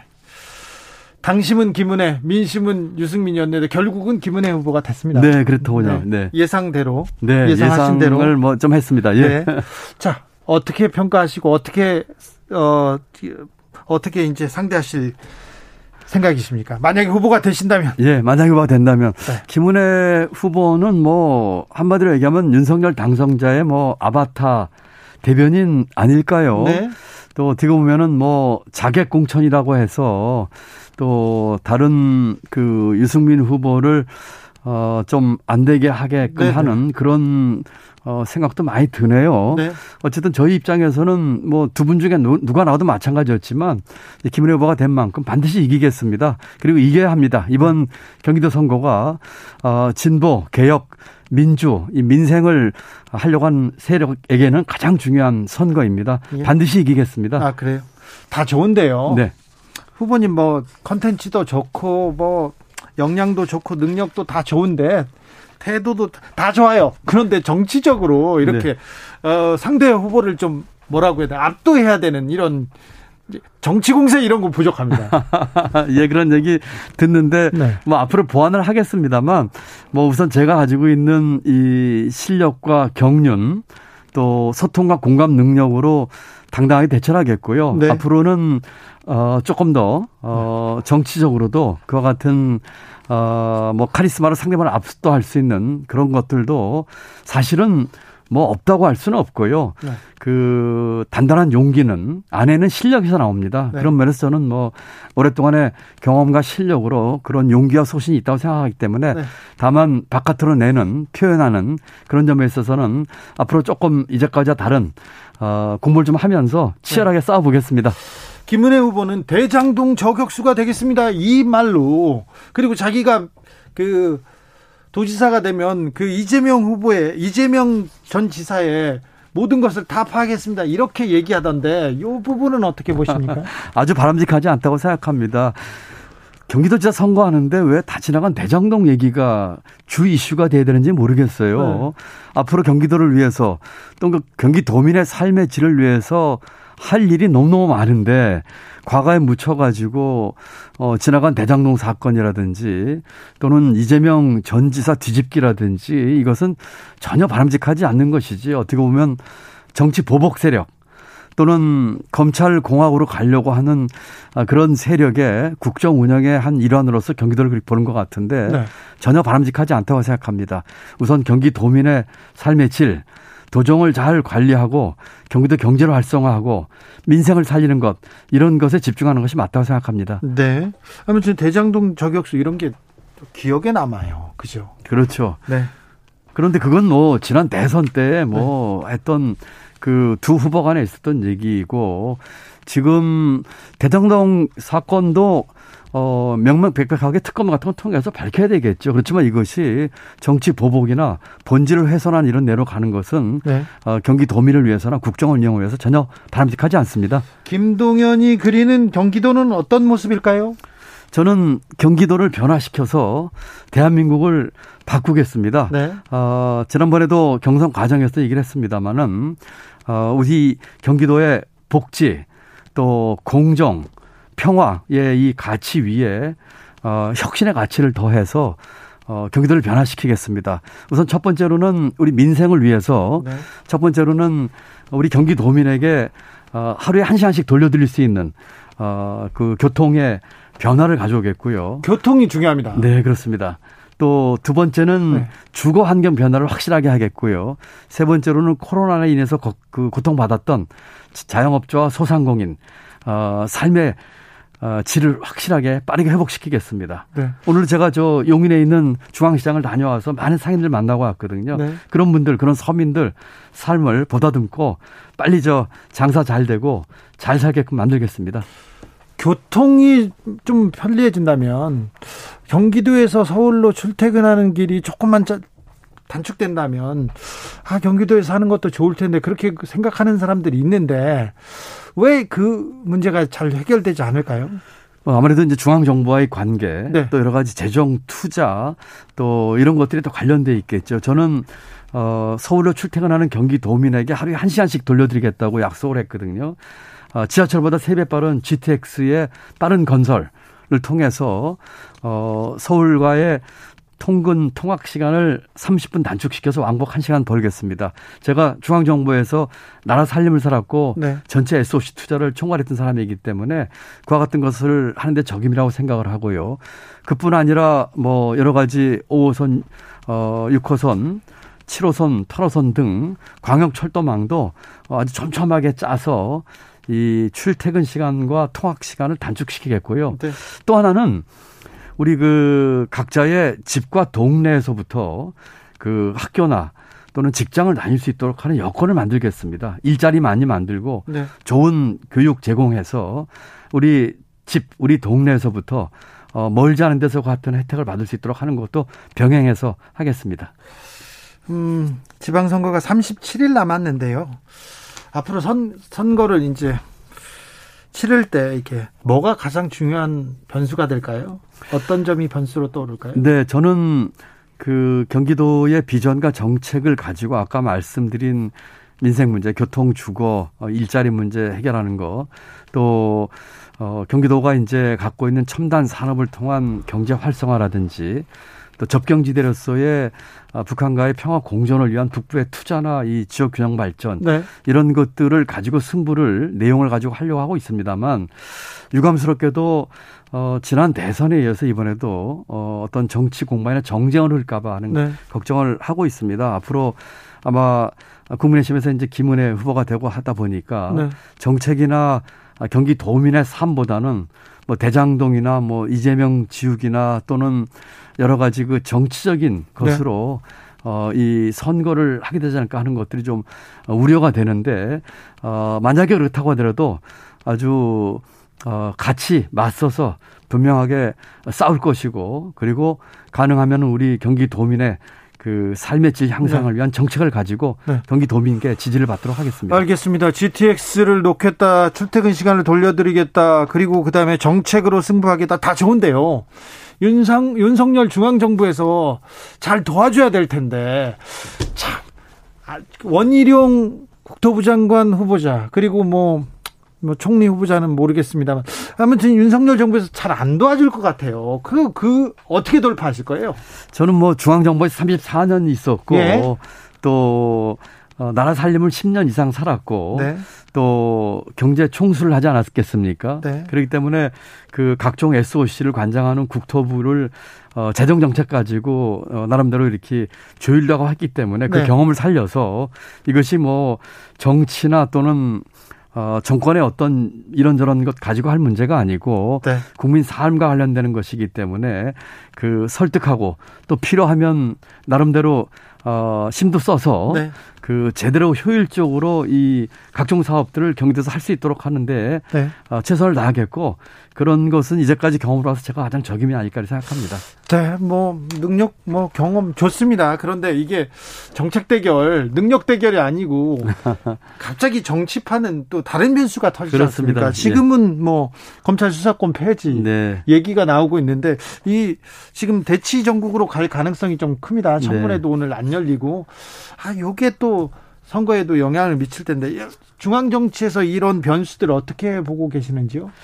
그 검찰 수사권과 기소권 분리는 반드시 가야 할 길입니다. 네. 저는 검찰 개혁을 주장하면서 수사권과 기소권의 분리, 또 검찰 인사의 그 독립성 확보, 또 전관 예우 근절 이런 것들을 강하게 주장을 했었거든요. 아 그것까지 생각하셨어요? 네, 그렇습니다. 심지어는 제가 중기적으로는 중장기적으로는 고검장 검사장들 주민투표까지도 얘기를 했었습니다. 아, 예. 그렇기 때문에 거기에 대해서는 뭐 확고한 생각을 가지고 있고요.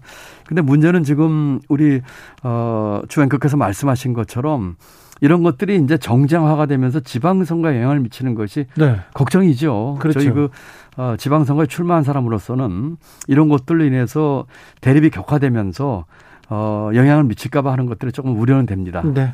미나님께서 만삭에 용인 동백에서 역삼까지 버스 타고 다닐 때 내가 이렇게까지 회사를 다녀야 하나 자괴감이 들었어요. GTX 꼭 부탁드려요 합니다. 네, 그렇게 하겠습니다. 3381님은 경기도는요, 북부하고 남부 발전 불균형 너무 심한데 이 점도 신경 써주셔야 할 것 같습니다. 네, 그렇습니다. 예, 네. 제가 그저께 북부지방 갔다 왔었고요. 네. 지금 어 북부와 남부의 불균형이 심하기 때문에 제가 출마하면 서 내세운 큰 방향 중에 하나가 균형 발전 얘기를 했거든요. 네. 북부 지역 과감한 투자를 하겠고 이것이 앞으로 북한과의 그 평화 공존의 통일을 위한 대비를 좋을 것 같고 아마 윤석열 정부에서는 그 남북 관계가 지금보다 훨씬 경색될 가능성이 높지 않겠습니까? 네. 그런 측면에서 경기도의 역할이 크다고 생각하기 때문에 네. 북부 투자를 통한 이 평화 공존의 어, 방법을 잘 찾겠습니다. 네. 한덕수 국무총리 후보자는 공직에 계실 때 좀 자주 보시지 않았습니까? 네, 뭐 잘 아는 분입니다. 그렇죠. 아, 그래요? 잘 알아요? 네, 압니다. 말하기 좀 곤란하겠지만 또 어떻습니까? 뭐 실력이나 뭐 인품이나 훌륭하신 분이긴 한데 이번에 이제 전관 예우 때문에 네. 많이 문제가 돼서 뭐 저도 좀 비판을 했습니다만 네. 고위공직을 한 사람으로서의 어 금돈을 지키지 못했다 이렇게 생각을 합니다. 네. 저는 뭐 장관과 부총리 그만두고 수많은 제 전부 거절하고 일체 정관료를 받지도 않았고 장관 그만두자마자 로펌이나 뭐 다른 데서 좀 와주세요, 뭐 해주세요 그런 데 많았죠. 많았습니다. 뭐 큰 기업들, 뭐 일부 대형 로펌들, 뭐 정말 그 거절하기 어려운 제의를 많이 받았지만 저는 전부 다 거절했습니다. 네. 아, 2565님께서 행정 전문가의 능력 기대합니다. 그러면 행정력 이거 굉장히 중요한 부분인데 오랜 기간 행정가였습니다. 네. 자, 지, 지역사회 개혁 그리고 공직사회 개혁은 어떻게 하시, 하겠다는 보관이 있으신지요? 저는 아까 그 어, 정의와 공, 아, 공정과 평화와 복지의 가치 위에 혁신의 가치를 더하겠다 그랬거든요. 네. 혁신 가치 중에 첫 번째는 어, 도청과 이 공공부문 개혁입니다. 네. 제가 대선 후보, 후보로 냈던 1호 공약이 공직사회 개편이었거든요. 아, 그렇습니다. 네, 그래서 공직사회 철밥통 깨기와 또 여러 가지 규제 완화를 위한 일 하는 방법 바꾸기를 주장했고 동시에 또 공무원들에게도 그 일하는 동기부여를 할 수 있는 거를 만들겠다고 했기 때문에 누구보다도 공직사회 잘 알고 있고 개혁에 철학이 있기 때문에 우선 공직사회부터 좀 어, 혁신하겠다는 말씀을 드리고요. 네. 동시에 기업이나 시장의 어, 혁신을 통해서 일자리 만들고 네. 규제 완화하고 또 스타트업 천국 만들어서 이 경기도 경제의 활성화를 기하겠다. 어, 이런 말씀을 드립니다. 기대해 주십시오. 어, 혁신을 통한 성장을 반드시 이루겠습니다. 네. 한 여론조사입니다. 수치는 말씀드리진 않겠는데 만약에 김동연과 김은혜가 붙- 붙는다면 아, 대결한다면 김동연이 좀 크게 앞서는 걸로 나왔는데 요걸 보고 어떤 생각 드셨어요? 저는 방심하지 않고 어, 끝까지 박빙의 승부를 벌일 가능성이 많다고 생각을 합니다. 네. 왜냐하면 5월 10일이면 새 정부가 출범을 하고 새 정부가 출범을 하게 되면은 어, 여러 가지 이제 각종 어, 선거를 의식한 선심성 공약이나 네. 또는 새 정부 또 허니문 효과라든지 네. 또 5월 중하순에 뭐 한미 정상회담이 열린다든지 이런 등등으로 인해서 그 어, 새로운 여당의 후보에게 유리한 환경의 조건이 되, 유리한 여건이 만들어질 거예요. 예. 그렇기 때문에 어, 적어도 한 5에서 10% 포인트 정도는 저희가 어, 그 뭐라고 할까요? 좀 잡아먹히고 있다고 생각을 하고 예. 끝까지 분발하지 않으면은 네. 어, 이기기 어렵다. 그래서 아마 어, 끝까지 최선을 다해서 방심하지 않고 어, 싸워야 되겠다 이렇게 생각하고 있습니다. 네. 어, 저 경선 과정에 네. 다른 후보들이 그 뭐라고 해야 되나? 다른 후보들은 단일화를 할- 하자는 얘기도 있었고 김동연 대 타 후보 이렇게 이렇게 좀 네. 진영이 나뉘었지 않습니까? 네, 네. 세 명이 이렇게 공격하니까 좀 서운하고 막 좀 억울하고 그랬으니까 누가 또 가장 괴롭혔어요? 뭐 세 분 다 이제 한 팀이 이제 곧 되셔야 되니까 뭐 네. 제가 이기든 다른 분이 이기든 그렇습니다만 사실은 저는 이제 민주당과 새로 물길 합당해서 일주일밖에 안 됐거든요. 예. 그리고 권리당원이나 뭐 지역구 위원회 갈 기회도 없었고요. 근데 그런데 뭐 이런저런 말씀을 주셔서 뭐 서운한 점이 없었던 건 아니지만 네. 뭐 제가 아무래도 제일 앞서는 후보기 때문에 다른 분들께서 그렇게 하려고 이해하고 네. 또이 경선 과정에서 그 이제 끝나면 네. 같이 이제 한데 뭉쳐서 한 팀이 돼서 예. 이번 선거를 이겨야 되겠다 이런 생각밖에 없습니다. 그렇죠. 경기도 매우 중요합니다. 그런데 서울시장 선거의 경우 좀 네. 어찌 보면 개파 갈등도 있었고요. 또 외부에서 누구를 모셔온다고 하다가 그것도 안 됐고요. 또 누구를 설득한다고 했다도 안 됐고요. 이렇게 했는데 후보님 서울시장 이렇게 후보 정해지는 걸 보고 어떤 생각 드시던가요? 조금 저는 이번 경선이나 이런 과정에 조금 아쉬웠던 점은 네. 저희 같은 경우도 어 지금 또 2차 경선까지 갈 가능성도 있고요. 그런데 네. 벌써 상대 후보는 정해져 가지고 지금 경기도를 막 다니면서 선거 운동을 하고 있거든요. 네. 우리가 좀 늦어졌습니다. 네. 서울시장도 마찬가지로 조금 더 신속하게 좀 정리가 돼서 후보가 결정됐으면 또 좋은 분들 같이 나와서 가장 경쟁이 있는 후보가 나왔 결정됐으면 했는데 좀 아쉽긴 합니다만 네. 지금부터라도 이 수도권 선거는 서울 경기도 또 넓게는 인천까지 같이 한 팀이 돼서 시너지 효과를 낼 수 있는 방향으로 어, 선거 운동을 어, 했으면 좋겠고 네. 그렇게 함으로써 수도권 주민들께 이렇게 어필을 강하게 했으면 좋겠습니다. 네. 4620님께서 대장동에 대한 의구심이 완전히 해소가 되었나요? 이제 시작 아닌가요? 하면서 아, 이 부분에 대해서 좀 해소해달라 이렇게 의견을 주셨는데 이 부분에 대해서도 만약에 경기도지사가 되면 좀 신경을 쓰셔야 되겠습니다. 네, 지금 뭐 특검 그 이미 제안을 이재명 그 전 고문께서 네. 하셨고 뭐 그런 데서 잘 가려지리라고 생각이 되고요. 네.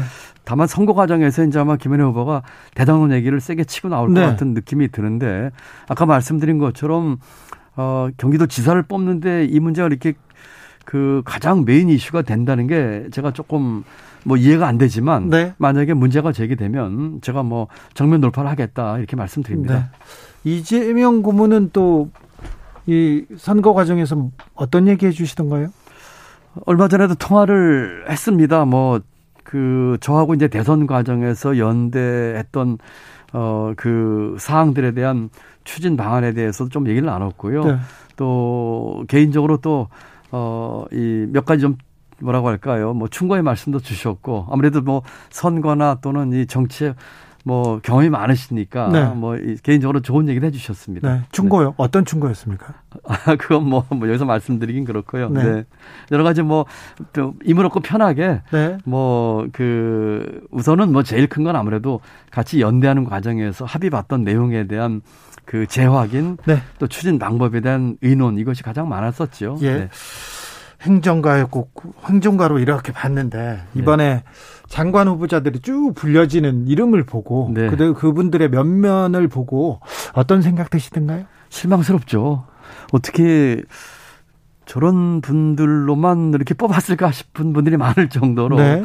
실망스러웠습니다. 아, 우선 그 국민들 눈높이에 볼 적에 맞지 않았고요. 뭐 무슨 무슨 찬스 무슨 무슨 찬스 이런 것도 네. 많았고 또 공정이라든지 또는 균형 형평 이런 만에서 봤을 적에 어, 정말 실망스러운 인사였다고 생각을 합니다. 어, 또 어, 뭐라고 할까요? 어, 능력 면에서나 네. 또는 여러 가지 흠집 면에 있어서 어, 정말 우리 국민들 실망시키는 그런 어, 인선 내용이었다. 저는 이렇게 평가합니다. 어, 경제가 지금 네. 세계 경제가 좀 뭐라고 해야 되나요? 장밋빛은 아닌 것 같습니다. 전쟁도 있고요. 물가 계속 오르고요. 돈을 그렇다고 풀 수도 없는 상황이고요. 걱정인데 우리 경제 정책은 좀 잘 짜지고 있습니까? 지금 뭐 인수위에서 경제 정책을 어떻게 짜고 있는서 지금 나오는 게 없잖아요. 아, 그래요? 뭐 한 달 동안 뭐 용산 이정문 얘기만 나왔었고 네. 그런 상황이기 때문에 지금 경제는 지금 굉장히 그 신경 쓰기가 많습니다. 네. 말씀하신 것처럼 그 통화 환수 문제, 금리 문제. 아, 아우 제가 제가 이, 이 질문을 또 드리고 싶어가지고 김동현 민주당 경기지사 예비 후보였습니다. 감사합니다. 네, 감사합니다. 저는 내일 오후 5시 5분에 돌아오겠습니다. 지금까지 주진우였습니다.